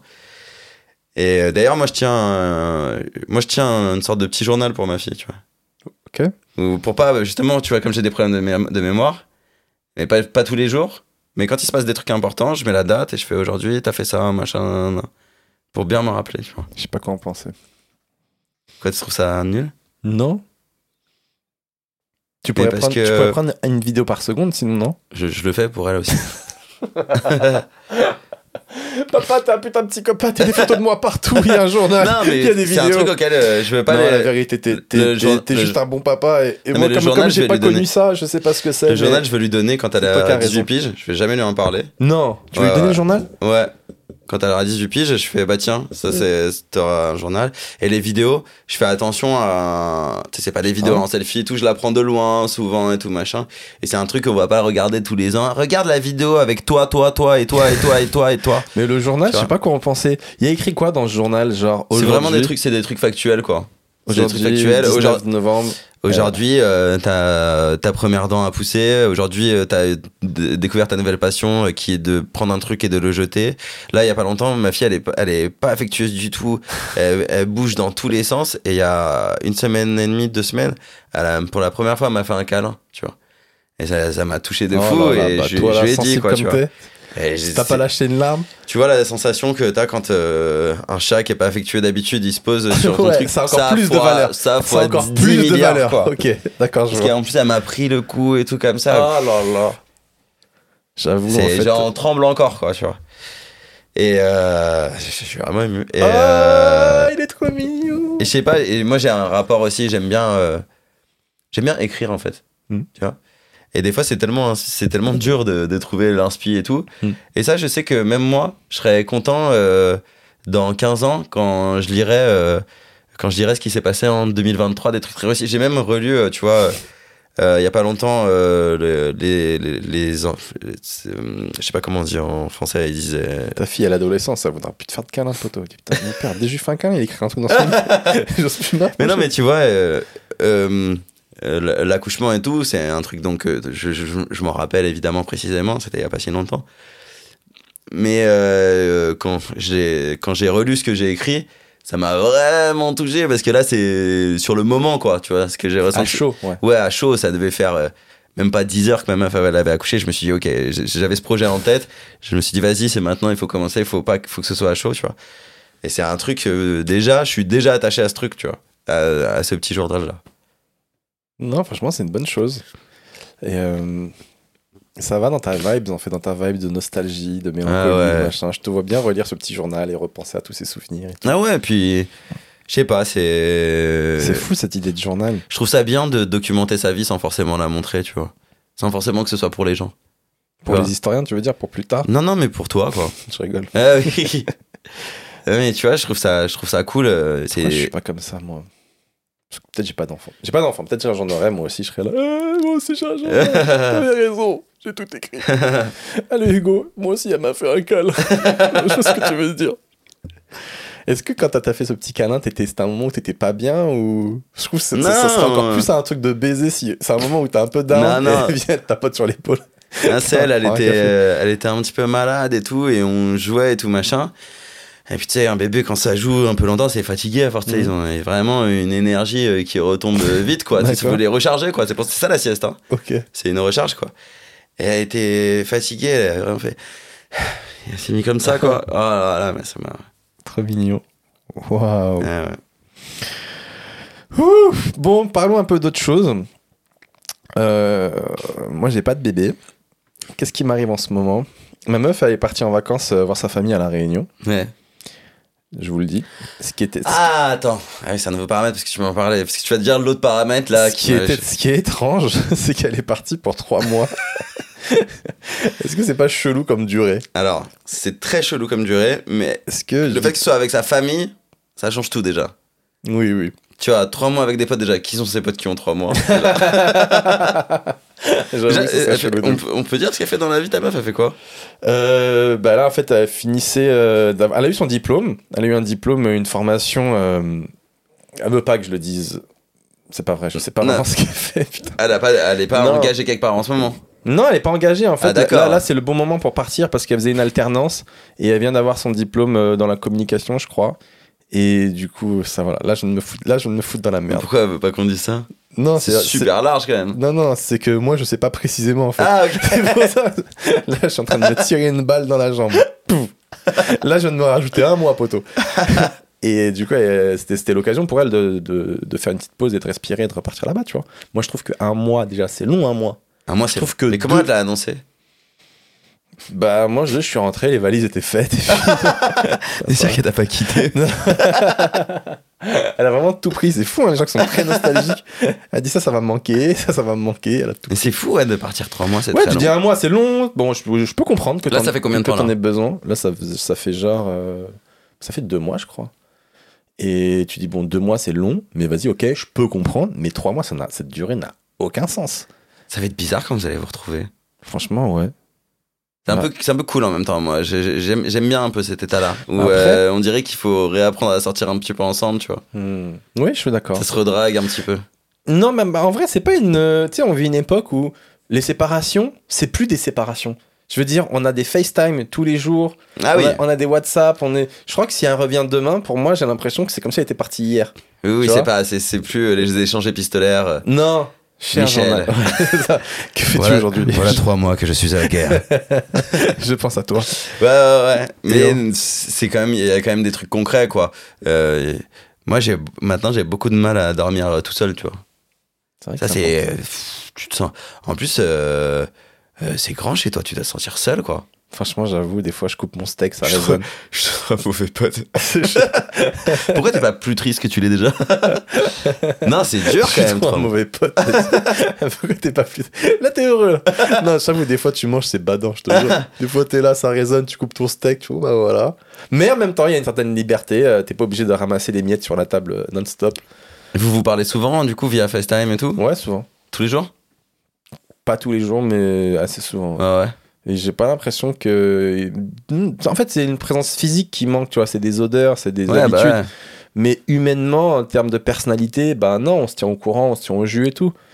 Mais euh, c'est vrai que je trouve cette, euh, cette longueur de vacances un peu suspecte. Et t'as été cool, t'as pas remis une seule fois en question la durée du truc? Tu as pas dit, ah non, trois mois c'est trop long quand même. Ben si, mais euh, je suis qui après pour interdire les choses? Et puis si elle en a besoin, ben, Ouais, ouais, c'est vrai, ouais. c'est qu'elle en a mais vraiment ça- besoin, tu Ça vois. évidemment. Et puis après, si elle veut pas revenir, bah reviens pas. peut-être. non mais c'est vrai, je veux dire, euh, on va pas forcer les gens. euh. Toi, t'es devenu dur un peu hein, sur ça, hein, les relations, j'ai l'impression. Il y a un truc à Géchant depuis que je te connaissais avant. Ah ouais, tu trouves? Ouais. Peut-être pour me protéger, je sais pas. Non, mais j'ai compris qu'en fait, euh, on n'a pas d'emprise ni sur les choses ni sur les gens. Voilà, on n'a pas d'emprise. Quelqu'un veut partir, tu dis reste, il restera hop. Tu vois? Ouais, ouais. On n'a pas d'emprise. Non, Donc, mais moi. Il y a un truc que je dis même à ma meuf et tout, que j'aime le plus au monde et tout. Mais, euh, et même par rapport à ma fille, elle pas tant qu'elle est bébé, mais quand elle sera adulte et qu'elle sera partie de la maison, en vrai, on est tous profondément seuls, quoi. Ouais. C'est, on vit notre vie seul. Il s'avère que elle, elle croise plein d'autres vies et tout. Mais à la fin de la fin, euh, je parle pas de la marche, je parle de à la fin de la fin, la, la- la nature même de la vie, c'était seul avec toi-même, mon gars. A- Et je pense qu'il faut envisager la vie comme ça. Tu dois l'envisager Ouais. comme étant seul. Tu dois apprendre à être bien tout seul. Ouais, Et si quelqu'un vient, c'est un bonus. voilà, ouais. Et moi, c'est ce que j'ai appris de, de mes relations d'avant. Du coup, c'est pour ça que, pardon, je suis assez détendu avec le fait que je dis, bah, peut-être tu veux pas revenir, reviens pas. Je serais triste, évidemment que je serais triste. Hmm. Mais euh, c'est son choix, et puis c'est que ça, c'est que ça allait pas. et- C'est là que tu vois que c'est, c'est des vacances euh, vraiment trop longues parce que quand, t'as des, quand t'as des pensées comme ça juste par rapport à tes vacances, bah écoute, si tu reviens pas, écoute, c'est son choix. Elle est juste partie en vacances. c'est super drôle. Après, c'est son choix. Non, bah ça, t'es obligé de l'envisager au bout d'un moment. Voilà, c'est la fin. Ah Ça putain. va, ça se passe bien là-bas. Il fait chaud. Je suis content pour toi. En plus, elle part, je te jure, elle me laisse seule euh, là en hiver. Tu sais, Ouais, ouais, elle est vraiment badante. partie au truc cool. Là, ouais. t'es seul ici, il fait froid, cousin. Elle a vu sa meilleure Et je te vie. jure, sa que là-bas, famille c'est l'été et tout. Et sa famille, et même pas, ils lui disent euh, tu veux pas rentrer pote avec Seb et tout? Il dit Trois mois, mais trop bien. bah Mais oui. reste, Mais il la voit jamais. tu veux rester pour les fêtes? Mais je t'en prie. Je t'en prie. Tu veux le quitter? Bah, c'est pas grave. C'est pas grave, tu sais, ici, il y, a du- il y a du travail en vrai. hein. Tu sais, c'est une petite île, mais on a besoin de main-d'œuvre. hein. Ah putain, donc voilà quoi. Est-ce que toi, t'es du genre jaloux? Est-ce que tu te poserais, à ma place, tu te poserais des questions quand même ou pas? Je pense que ça dépend vraiment de la relation. J'ai eu des relations, j'étais, j'étais jaloux. Moi, j'étais plus jeune aussi. Mais c'était des relations euh, qui marchaient pas, tout simplement. Euh, je suis dans une relation où j'ai tellement confiance que ça me passerait pas par la tête, quoi. Ça me passe jamais par la tête, quoi. Et ma meuf, elle est pareil, on a une confiance totale, quoi. Waouh. C'est la première fois de ma vie que je connais ça. hein. Mais euh, ouais, ouais. C'est pour ça que, tu vois, plusieurs fois dans la conversation, j'ai parlé du rôle important euh, de ma meuf dans ma vie aujourd'hui. C'est vraiment. euh, ça c'est un pilier pour toi. ah ouais. Totalement, ouais. Totalement. C'est. euh, ça m'a fait du bien de voir que des relations comme ça existent, quoi, respectueuses. euh, tu vois, où, où vraiment. Moi, il y a, il y a un- il y a un truc qui me marque chez ma meuf euh, et qui est important quand on fait le taf qu'on fait. C'est que même quand je suis heureux d'un truc où elle y est pour rien, donc d'un truc. euh, euh, parce que nous, on vit pour, certaines, euh, pour certains euh, partenaires, parce que ça peut être un mec ou une meuf. euh, euh, nos métiers, euh, les bonheurs qu'on vit, ils peuvent être durs à vivre parce que bah, tu peux être. Quand, quand ton métier, c'est pas du tout ça, de voir que ton gars ou ta meuf, il, il est reconnu dans la rue, qui fait des photos, qui vit des soirées où il est applaudi par des centaines de personnes pour son truc. Il y a des gens qui le prennent mal parce que c'est du bonheur auquel ils participent pas. Donc Ah ils sont ouais pas du tout la cause, ouais. Moi j'ai connu ça en tout cas, quoi. Et euh, elle, elle s'en fout, quoi. Elle veut juste que je sois heureux, le- Bah quelle oui, que soit la source de mon bonheur. Ça me paraît évident. Si je suis- c'est un truc qui devrait l'être. Mais il y a plein de gens qui sont pas comme ça. Et quelle que soit la source de mon bonheur, et bah, elle s'en fout complètement. Elle est vraiment euh, heureuse que je sois heureux, quoi. D'où que ça vienne, quoi, tu vois. Et ça, c'est un truc qui me touche, quoi. Parce que c'est, c'est pas tout le temps. Parce que même des potes, hein. Je parle pas que de relations. Mais là, moi, pour moi, on en revient encore à la jalousie. Hein. Ouais, mais c'est de la jalousie. Pour le coup, On c'est de la jalousie. revient encore à la jalousie. C'est de la jalousie, mais je peux comprendre que ça, je peux comprendre que c'est dur à gérer. Tu vois, je peux comprendre que quand on, quand on taffe, euh, euh, toi, il te, il te fait pas super plaisir, tu vois, parce que on a aussi cette chance. Nous, notre taf déjà, il s'appelle jouer. En Ouais, plus, ouais, quand ça moi, marche, euh, ça rapporte pas mal de sous, tu Mais vois. quand j'ai ce genre de remarques, euh, moi je dis poteau, je me suis battu, mais on m'a rien donné. Et toi, personne t'a forcé à aller là. Ouais, oui, Donc évidemment. il n'y a pas de jalousie à avoir. Soit tu te bats pour ce que t'as envie, soit tu fermes ta gueule et t'acceptes Ouais, ce que ouais. t'as. Non, mais Et seulement maintenant, je gagne ma vie. J'ai commencé, j'avais 20 piges. ah, ouais, ouais, ouais. Je suis, non, mais je suis d'accord avec toi. Mais ceci dit, euh, bah, euh, Ça me fait penser à une. j'ai vécu des relations où c'était pas le cas, quoi. C'est ouf. Ça me, fait- ça me faisait penser à une blague, euh, pas une, même pas une blague, c'est une réflexion de deux grands humoristes américains qui discutent.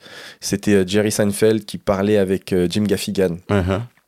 Et Jim Gaffigan, il dit Putain, te rends compte, la chance qu'on a et tout, on est super connu, on est riche et tout.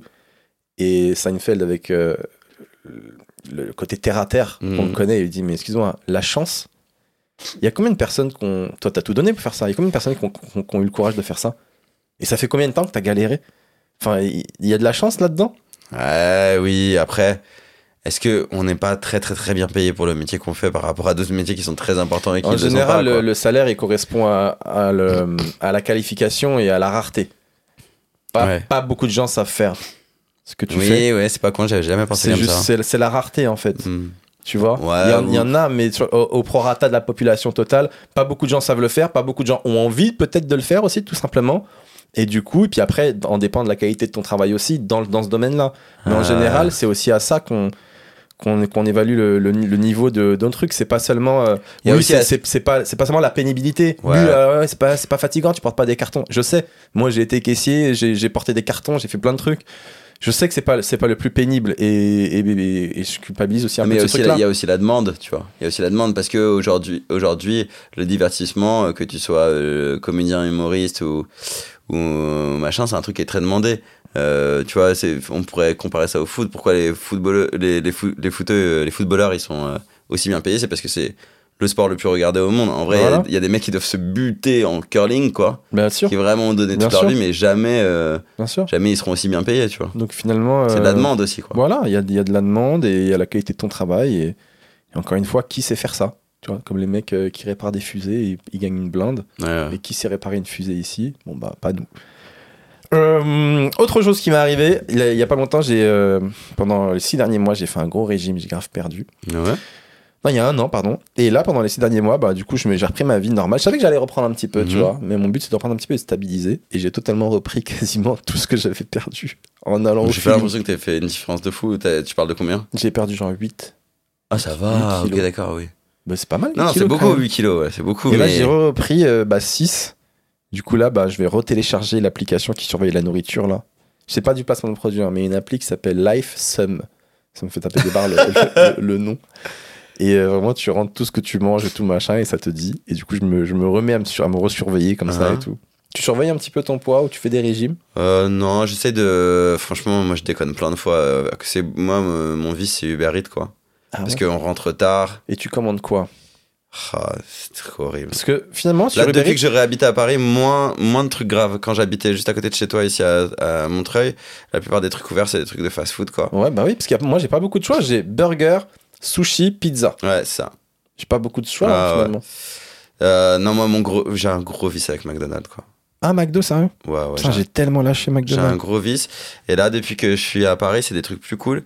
Mais en soi, de toute façon, Uber Eats, c'est pas, pas, pas bon, quoi. C'est des trucs. euh, c'est beaucoup de trucs transformés ou blindés de sauce, tu vois. Même, même les trucs qui ont l'air sains, en vrai, euh, c'est euh, ou soit trop sucré ou soit trop gras. J'étais au McDo il y a pas longtemps, là. Pour ceux qui connaissent, le Big Tasty, c'est clairement le meilleur. Et là, aujourd'hui, il a tellement rétréci, genre euh, 50%, tu vois. C'est devenu cher. Ce truc ne devrait même plus s'appeler le Big Tasty, ça devrait juste être le Tasty, en fait. Ah ouais? Parce qu'en fait, avec l'inflation, ils ont fait ce qu'on appelle. T'as entendu parler de la shrinkflation? Je savais pas. Ils ont réduit les euh, Mais- tailles des En trucs. fait, il y a beaucoup de, de marques qui, ni vu ni connu, plutôt que de monter le prix, ont réduit la taille euh, des, produits intérieurs. Et on appelle ça la shrinkflation, c'est la, la réduction. Bref, et McDo euh, s'est fait épingler pour ça, et notamment le Big Tasty, c'est abusé comment il a rétréci. C'est, il était comme Ah as, ouais il est devenu comme as, poteau. Je l'ai vu, c'est ça, c'est le Big Tasty. ça là, ça c'est Big. C'est grave. Ah, je savais pas du tout. Tu te rappelles du Big Tasty, la taille qu'il faisait ou pas? Euh, non. C'était vraiment une Moi, j'ai toujours été classico euh, dans McDo. Bah, c'était un truc qui était vraiment balèze, quoi. Et maintenant, il a la taille, euh, la largeur d'un Big Mac, par exemple. Tu vois. Ok. Ça, c'est scandaleux. Ok, on passe aux détails relous du moment. Je t'ai demandé s'il y avait un truc euh, qui t'énervait en ce moment. Euh, et tu m'as dit, moi je m'énerve, je m'en veux de fumer à mon âge. Ouais. Je trouve ça ridicule. Ouais, Pourquoi c'est ridicule de fumer En fait, c'est ridicule, c'est un peu dur, ouais. Euh, non, ça me fait chier. Euh... C'est putain de cher déjà. Ouais. Ça, ça pue. Ouais. C'est les deux trucs qui me font chier. C'est cher et ça pue, quoi. Ouais. Et euh... Mais, qu'est-ce que je kiffe ça, quoi. J'adore, là, j'adore fumer des clopes, quoi. C'est trop bien, quoi. Tu vois, fu- fumer une clope après un bon repas, ou fumer une clope avec un bon café, ou fumer pendant avec Oh un bon là là, café tu en t'arrêtes- Tu écrivant. t'arrêteras jamais. Tu viens de me citer Mais- 22 exemples. Tu je pense que j'arrêterai jamais. Jamais de fumer. Je pense que ah, l'enfer, poteau, faut que t'arrêtes. C'est un putain de poison. Et je sais que c'est un poison, mais c'est super dur. hein. Ça peut pas se finir, ça peut pas bien se finir. Mon frère, il fume de ouf, tu vois. Et là, Mm. il y a pas longtemps, ils ont détecté une espèce de glande dans son truc, mais en fait, ça va. C'est pas trop grave. C'est le podcast le plus badant Du monde. C'est pas grave. Et je lui dis, plutôt, faut que t'arrêtes de fumer parce que cette histoire ne peut pas bien se finir. Tu Non, peux pas ouais. t'injecter tous les jours du poison et croire que tu vas finir heureux avec tes enfants et tes petits-enfants. Ouais, ouais. Ce n'est pas possible. Mais c'est dur de s'en défaire. C'est une- En fait, c'est l'habitude qui est dur de. t'a- T'associes ça à, À un bon moment, à un bon moment, à un un moment de concentration. un moment Euh, avant de se mettre au travail. Ouais. Moi, j'avais. Pas Pendant, moi, en écrivant. Ah ouais. En Moi, a- écrivant, moi, je me mets sur une terrasse, j'enchaîne les cafés des clubs. Il y a pas longtemps, j'étais complètement accro à un, à un jeu vidéo et euh, j'ai eu du mal à m'en détacher. Ça m'a pris genre 6 mois, 4 mois. J'étais à fond dedans et et j'arrivais pas. League of Legends. Ok. Et j'arrivais pas du tout, quoi. Et j'essayais, j'arrivais pas. Et je déteste être accro. J'ai la phobie de l'addiction. Que je Euh. bois pas, je fume pas. Je déteste ça. Plus être au contrôle du truc, ça me stresse. Et là, je réalise que j'essaye d'arrêter, j'y arrive pas. Et je me dis, putain, là, y est, je suis vraiment accro. Par exemple, dès que j'ai fini de manger, après mon repas, je- ah, une bonne petite partie là, ça va bien me faire digérer. Ouais. Ah, j'ai hâte de manger pour faire la petite partie après là. Le système avant- de récompense du cerveau, c'est. Exactement. Avant de travailler, partie avant de travailler, on peut pas travailler comme ça, Eh poteau. ouais. Après avoir travaillé, je vais travailler deux minutes. Je mérite bien une petite partie de 1h25. je, travaille. ouais, c'est. c'est- Et, et du coup, euh, et là, j'ai arrêté totalement. À un moment donné, j'ai dit, Eh, non, non, là, c'est beaucoup trop. Et le premier jour, c'était difficile. Et donc, j'ai vraiment compris le, le système de la cigarette après le repas. On en a beaucoup parlé, et je, je connaissais pas, mais là, j'ai vraiment capté le côté de Ah, qu'est-ce qu'elle est bonne cette cigarette après le repas là. Je vois, je vois très bien. Je vois Ouais, très ouais, bien la et puis c'est difficulté. c'est euh, c'est associé à tellement de bons souvenirs, tu vois. euh, que- que- comme- Enfin moi, euh, tu vois, euh, quasiment tous les moments où je gaulerie avec des potes, euh, j'ai je suis dehors, j'étais soit dehors, ça commençait au bahut quoi. C'était on allait euh, on allait soit devant le bahut, soit nous on avait aménagé une euh, partie de la cour et tout pour fumer. Et euh, on passait nos meilleurs temps à rigoler là-bas, tu vois. C'est c'est un truc euh, c'est un truc qui est très difficile à la clope arrêter. ouais. Écoute, moi, je pense que accro comme t'es, tu pourras pas y arriver tout seul. Donc, euh, il y a du laser, il y a de l'hypnose, il y a plein de choses. Tu devrais tenter. Euh, mais je t'avais dit, moi, ça me fait flipper le laser. Ah oui, le laser, tu veux pas. Pourquoi tu veux pas le laser?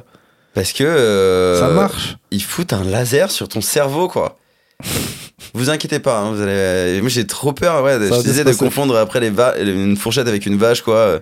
Par contre, j'ai arrêté de fumer, c'est bon, quoi. Mais non, le. le- Je viens de capter. le- tu vois, La C'est- fourchette a fait c'est tellement. Ouais, c'est tellement précis. euh. Moi, je veux pas qu'on mette des lasers sur mon cerveau. Ou je veux la- pas en être conscient, en tout cas. En parlant de laser, hier j'ai vu que maintenant on peut s'acheter des appareils dépilatoires au laser. Tu Ouais, sais, c'est nouveau, ça? Ben moi je savais pas que ça existait. Ouais. Parce qu'en fait, en- généralement tu fais ça dans des centres. Oui, voilà. tu fais des séances ouais. de laser, non, non, mais là t'as ton petit appareil, et tu peux toi-même t'épiler au laser définitivement, Ah tu vois. ouais? Et je me suis dit, putain, j'ai envie de tester super ça. dangereux. Et puis, tiens, on peut faire ça sur euh, les balls. se mettre un laser sur les Ah balls non. régulièrement. Ah, mais Pour jamais. avoir les balls lisses. C'est stérile, c'est sûr. Ben, j'ai peur de ça. Mais C'est sûr et certain. Mais moi, le, le mot laser, il me fait peur, quoi. Ouais, moi aussi. Mais ils disent que ça pénètre pas tout au fond. Pff, ouais, t'en sais rien, un truc acheté en Chine là qui va traverser tes balls de part en part. Vous, vous, vous, tous les pas, c'est un laser qui s'arrête. non, un laser, c'est une, une ligne droite infinie. hein. C'est juste, plus c'est proche de toi, plus c'est concentré. Non, non, là, ça, c'est, il c'est un laser arrêté par les Yux. Et j'ai trop envie de. Ouais, après. je- Non, non, le, la technologie laser, ça me fait peur. Et puis, euh, je pense que même, euh, je pense que même avec ça, il y a quand même de la volonté, quoi. Et ça reste le, le truc le plus difficilement accessible de ma vie. Malheureusement. Ah, mais imagine, t'arrives à t'épiler les balls au laser, après t'es tranquille. À vie. Ça me fait penser à Dave Chappelle quand il disait genre, Comment tu te, tu t'épiles les balls, toi? Au laser? Non, mais pour- Ah, sans laser. Bah, de temps en temps, je peux mettre un petit coup de rasoir. Mais comment vous faites ça? Je comprends pas. Comment tu te coupes pas? Euh, en fait, c'est un système de tu tires vers le haut. Non, je rigole. Euh, je sais pas, je crois que c'est la chance, poteau. Ah là là, C'est impossible. Je mets euh, des lames près de mes couilles. T'entends un cri et ah, Ah du là sang là. partout. Moi, j'ai un pote, il met de la mousse, tu sais. euh, Mais même ça, j'ai trop peur. Pour moi, c'est cancer des couilles, ça. La mousse, ah, t'abuses. Attends. mousse oui, dépilatoire, là. tu- tu- Ah, d'accord. La crème dépilatoire. La crème dépilatoire. Oui, voilà, Moi, je crois ouais. que tu veux parler de la mousse de rasage. Non, genre, non, bah non, clac, clac, clac, heureusement que tu mets de la mousse, clac. J'allais dire, bon, ça, ça va. Ah non, tu parles de la crème dépilatoire. Ah oui, ça, j'ai déjà testé. Mais c'est vrai que ça, je me suis posé des questions. Ah ouais, non. Parce que ce truc te bousille le, le- tout. Ouais. Et après, t'es avec une petite raclette, t'es là et tout. Ah ouais, non, non, non. Mais après, c'est doudou de ouf aussi. Ouais, mais je- écoute, je suis en couple. On accepte nos imperfections. Mes couilles ne seront pas hollywoodiennes. Et puis c'est tout, quoi. Dave Chappelle, il disait, j'aimerais avoir les boules lisses. Il dit, lisses, ouais, je voudrais que ce soit comme des œufs. Il dit, comme ça, je marcherais avec une nouvelle confiance en moi. J'irai à la plage où je démontrerai à des meufs, elles dire, oh, mais vos boules sont lisses. Est-ce que je peux les lécher? Il dit ça. En fait, ça n'existera jamais. Ah putain, mais faut que t'arrêtes euh, la cigarette, poteau, ça peut pas bien se finir. Ah ouais, il- il faudrait. La dernière fois, j'étais en ligne au téléphone avec toi, tu m'avais fait rigoler. Il était dans un café. Et t'as dit, excusez-moi, j'ai commandé un café. Comment, comment ça se passe ici qu'on a, qu'on a commandé un café J'étais pas dans la cage, j'étais au McDo. Ah, c'était un McDo Ouais, je suis allé au McDo juste pour prendre un café parce qu'on m'a dit que le café du McDo il était très bon, j'avais jamais testé. Et je commande un café sur la borne et je sais pas, et ça, ça fait 10 minutes que je suis au téléphone avec Seb et tout. Enfin, que je suis dans le McDo au téléphone avec Seb. Et il se passe rien quoi. C'était un passif agressif qui était tellement bien fait. Excusez-moi, comment ça se passe ici quand on a commandé et qu'on a, et qu'on a payé? T'as dit qu'on a payé? Comment ça se passe? Est-ce qu'on a un café du coup? Ah putain. Euh, ok, moi le détail relou du moment, qu'est-ce que j'avais? Je, je fais des rêves euh, très premier degré. Ça m'énerve. Je fais des rêves premier degré. C'est-à-dire? Et, et donc là, je parle de pas plus tard de cette nuit là. Donc j'ai rêvé que j'avais cassé un, pied de la machine à laver. Et donc j'étais en train de réparer le pied euh, premier degré. Ah oui, c'est je- des rêves, il y, avait pas trop d'onirisme. pas de rêve, il y a rien. Je suis en train de, donc, la- donc le pied il est comme ça, il est cassé à la moitié. Donc je me dis, je vais mettre et, et donc j'ai la, j'ai la partie du pied là qui est cassée. Je me dis, je vais mettre de la colle, clac. Après je me vois me dire, mais non avec les vibrations ça va bouger.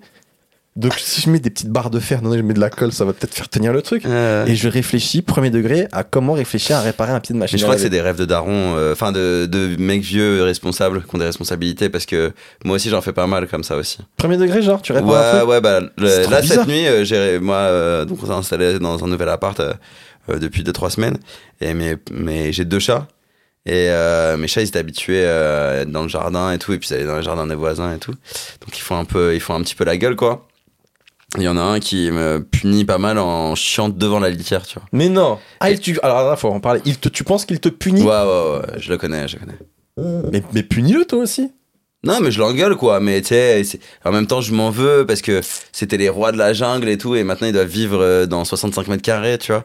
Donc, euh, et, et ils nous voient, nous, trop heureux. Et il, pu- de. Ça, c'est vraiment. Tu vois pourquoi j'aime pas les chats C'est vraiment un truc de pute. Devant la litière, c'est-à-dire que je pourrais être à quelques centimètres de là où il faut.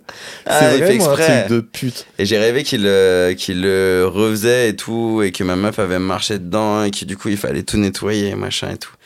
J'ai rêvé ça, quoi. Mais j'en fais pas mal, ouais, des rêves. Des des rêves qui, ouais, qui n'ont aucun sens. En fait. Enfin, quel est l'enseignement? Des fois, moi, j'avais des rêves où je sortais à Tu crois l'époque. qu'il y a un enseignement Des- chaque, Moi, chaque- moi, j'ai des rêves. Des fois, j'ai des enseignements, je te jure. Je sais même genre- pas si ça m'est arrivé une fois. Ah, ça m'est arrivé trop de fois. Genre. Mais je crois qu'il y a des gens qui doivent me parler dans mes rêves. Tu vois, des fois, j'ai l'impression d'avoir des, des, des discussions avec des gens et de- d'en retirer des enseignements. Ah ouais? Genre, euh, arrête de faire de la merde, euh, ça va pas te servir. Et je me réveille le matin et j'ai ça en tête. Arrête de faire de la merde. Euh, Reconcentre-toi. Et j'ai ça en tête. Ou par exemple, une fois, euh, un rêve, par exemple, qui T'as un coach de développement personnel dans tes rêves. dans mes rêves. Ou des fois, j'ai des, des rêves qui m'ont. Par exemple, euh, qu'est-ce quel rêve qui m'a tiré une leçon? Par exemple, j'ai rêvé que je mettais une droite à mon daron. Ok. Parce que j'avais beaucoup envie de mettre des droites à mon Je daron. suis pressé de savoir la leçon, putain. Et ben écoute, donc je rêve que je mets une droite à mon daron, je mets une droite et il tombe, tu vois. Et à ce moment-là, je me dis, ouah, qu'est-ce que j'ai fait? Et je me sens tellement mal. Hmm. que quand je me suis réveillé, je me suis dit, mais heureusement, c'est un rêve. Jamais je mettrais de doigt à mon daron parce que quand je l'ai fait dans mon rêve, je savais pas que je rêvais. Donc ma réaction, elle est sincère. Et je me suis dit, ouais, le malaise que j'ai ressenti, eh ben, il faut jamais que je le fasse. Du coup, bah, je l'ai jamais fait. Donc tu vois, ce rêve m'a servi en fait. J'ai j'ai eu la réponse à quelque chose que Ah je, me, je demandais depuis longtemps.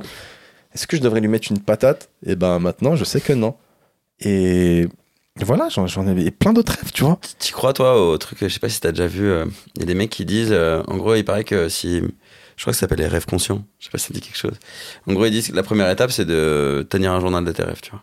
Et, et ils disent qu'au final, ça te permet de faire ce que tu veux dans tes rêves, quoi. Bah alors, je J'ai crois, que je, l'impression que c'est des gros je crois charlatans, que je fais un peu des semi-conscients. Ah ouais? Moi, ça m'est déjà arrivé de, de faire une bagarre dans un rêve.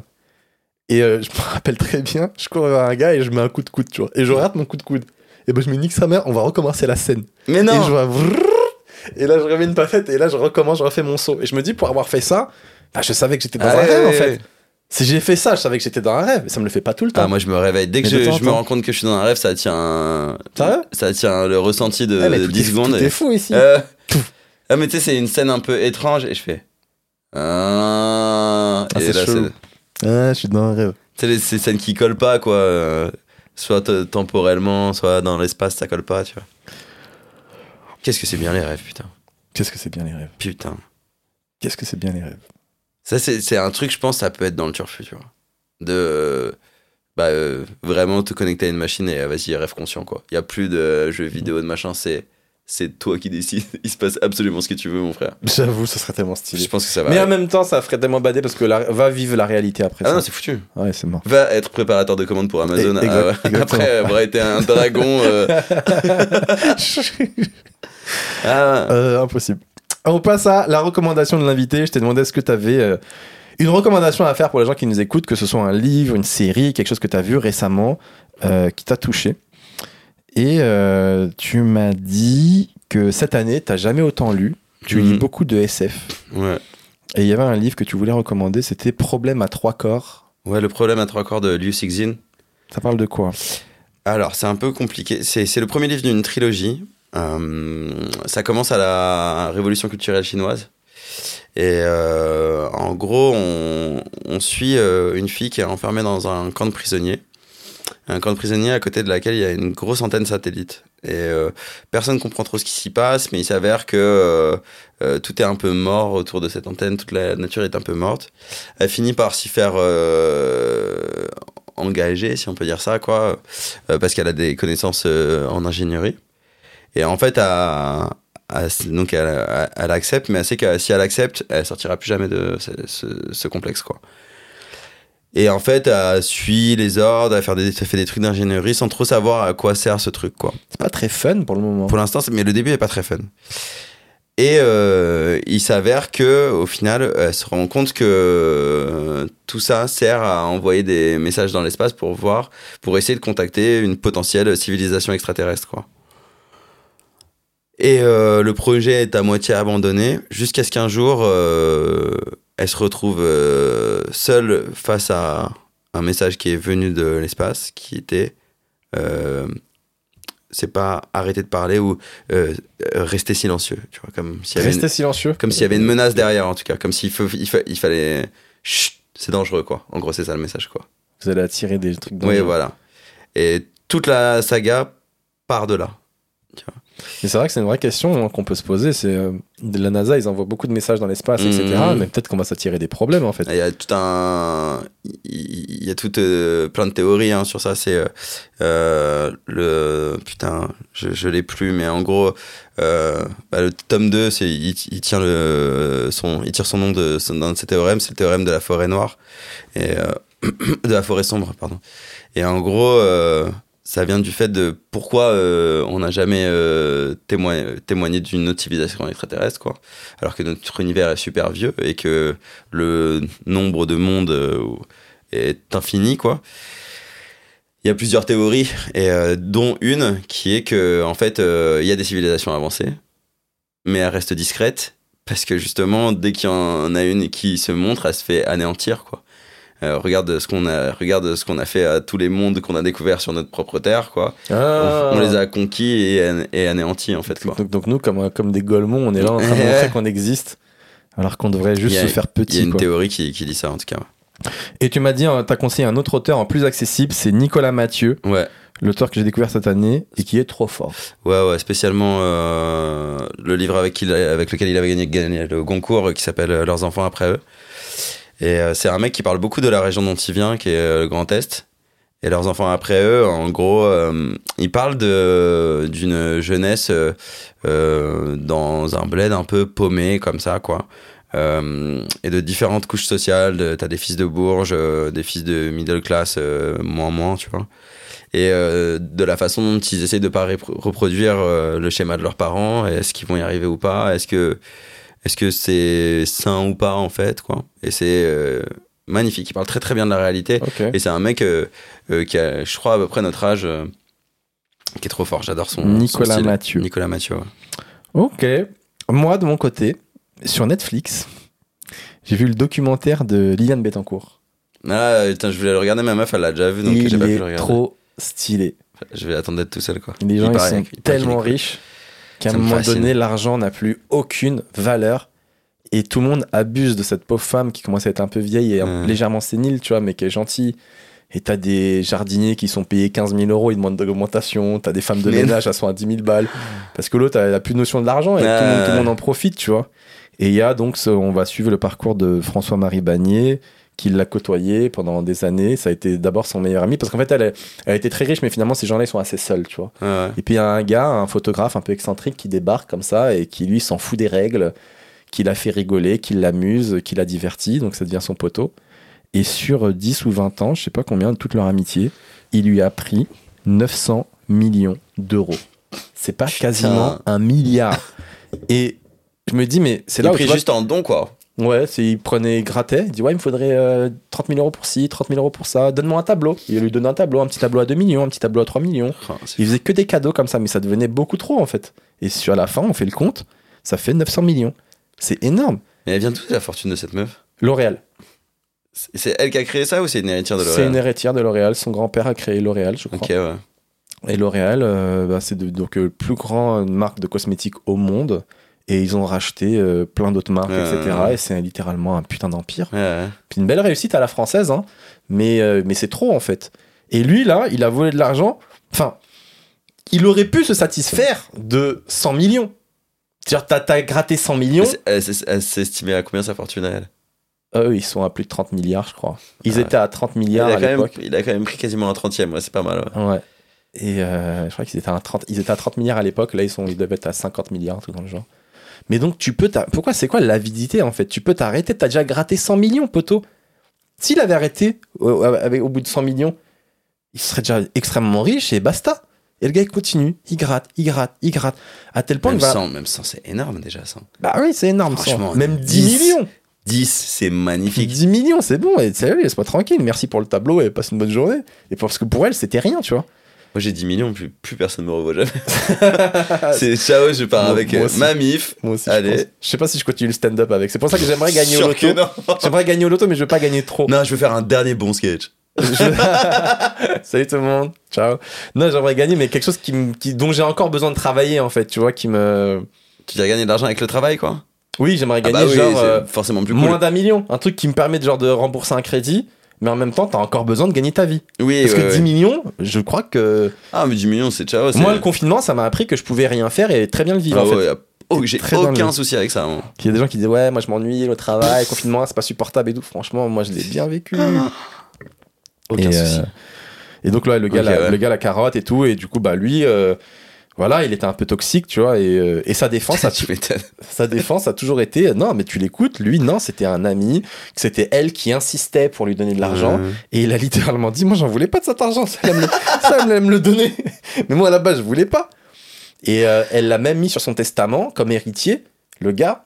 Et euh, il y en a qui Mais- disent que c'est lui qui a demandé. Et Mais le mec a eu des ennuis avec la justice ou pas Ouais, ouais, il a, été, il a été condamné et tout. euh, Par la famille, j'imagine, il a été attaqué par Ouais, parce qu'en fait, c'est la fille de, de Liliane Bettencourt. Au bout d'un moment, non, c'est la comptable de Liliane Bettencourt. Elle a dit, au bout d'un moment, elle en a eu marre. Elle a dit, Ouais. lui, il a- c'est trop. Ouais. Elle est partie voir la fille de Liliane Bettencourt. Elle a dit, ouais, il faut que vous aidiez votre mère. Parce que là, parce qu'en fait, ce gars a déteint sur tout le personnel. Quand les autres ont commencé à voir qu'ils commençaient à prendre de l'argent comme je sais pas quoi, Ouais. bah tout le monde a commencé à vouloir de l'argent. Même son gestionnaire de patrimoine, euh, il a dit à Bettencourt, ouais, j'aimerais bien m'acheter un petit voilier et tout, si vous pouvez m'aider. Vous m'avez dit que vous voulez me faire un cadeau, etc. Ouais, et ouais. tout.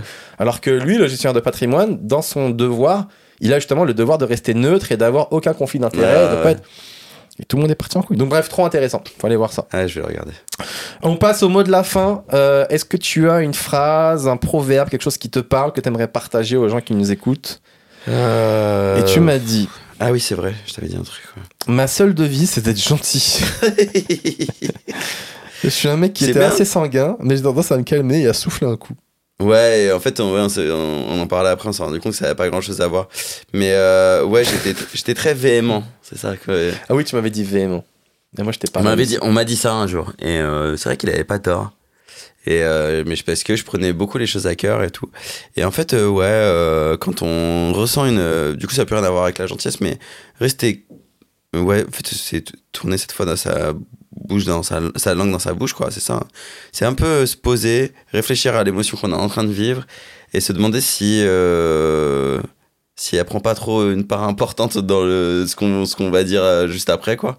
Non, ouais, euh, c'est un truc que j'essaie d'apprendre encore parce que plein de fois, j'ai envie de faire. euh, d'être sanguin, quoi. Parce de, que t'es un de hypersensible. réagir à chaud. Comme tout Oui, le oui, monde. mais ça, c'est mon problème avec moi. Il faut pas que ça ressurgisse sur les autres, quoi. Euh, Enfin, essayer que ça ressurgisse le moins possible, quoi. Mm. Et ouais, ouais, je pense que c'est bien de, de prendre les choses le moins à cœur, quoi. Ok. Voilà. Et est-ce qu'il y a un proverbe que t'aimes bien?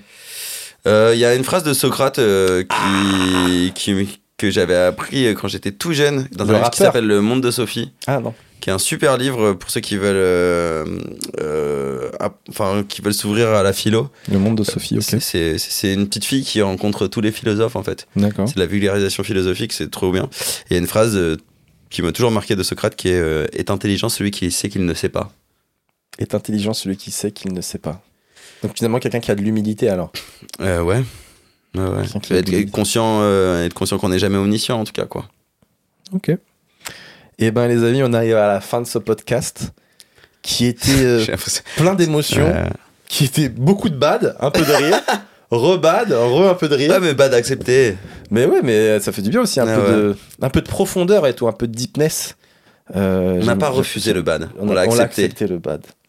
Ce que, ce que Shakes- Shakespeare a dit, ce que tu ne peux éviter, embrasse-le. Ouais. Le bad était là, on lui a dit Et viens. je suis désolé parce que je me suis. Parce que déjà, je te coupe la parole et que je me rends compte que j'ai beaucoup montré ma chaussette dans, dans Je vais, je, vais, je vais couper, je vais, je vais essayer de renier le truc. Mais moi, ça me stressait, je te voyais bouger ton pied au premier plan. Au premier plan, je voyais ton pied. Ouais, donc je te disais, ma... Et Socrate disait. C'était super drôle. Ah putain, Hugo, merci d'être venu en tout cas. Merci avec à toi. plaisir, merci pour l'invite. Euh, c'est quoi ton, ton actu en ce moment? Est-ce qu'on peut te retrouver quelque part? Franchement, dans tous les comédie clubs de Paris. Ouais. Euh, Il y a voilà. la BD dont tu disais que tu La BD, là, je suis, euh, je suis. En gros, j'essaie. Je veux écrire euh, 100 sketchs pour les présenter à une maison d'édition. J'en suis à 50. Euh, voilà, donc ça, ça c'est sûr, je vais le faire parce que j'ai trop, trop envie de le faire et je kiffe ce que je fais, quoi. Euh, c'est pas dans tous les projets que je kiffe, donc euh, je suis content là. Et euh, là, j'essaye vraiment de tout mon cœur avec Henri Fexa de relancer Rond Carré. Donc on va essayer. On sait qu'il y a des gens qui kiffent et, qui font plaisir à nous le demander, mais vraiment on essaye, mais c'est pas évident. Et voilà, euh, ouais, c'est. Stand-up, BD et, et, et Rond Carré. Donc voilà, maintenant t'es plus sur YouTube du coup, mais je te trouve, euh, tu fais ce que t'aimes, je te trouve beaucoup plus en accord C'est vrai. et euh, t'as une certaine maturité. Ça fait plaisir de, de- de te voir comme ça. Ah, merci, c'est gentil. Et ben les amis, merci d'avoir suivi ce podcast en détente. Ce podcast est disponible sur toutes les applications euh, de podcast en audio et aussi sur YouTube. N'hésitez pas à mettre des commentaires. Vous pouvez hein, nous dire si vous n'étiez pas d'accord sur des trucs et tout. euh. Mets des commentaires gentils. Je veux que vous envoyiez du love à, à Hugo et peut-être qu'on arrivera à le convaincre de refaire des vidéos sur YouTube comme euh, comme j'aimais tant à l'époque. Euh. Si on lui envoie que de l'amour, de toute façon j'ai un public qui est plutôt bienveillant, donc n'hésitez pas à lui envoyer de l'amour et euh, merci de me suivre et merci de nous suivre. Passez une bonne journée, à bientôt. Salut.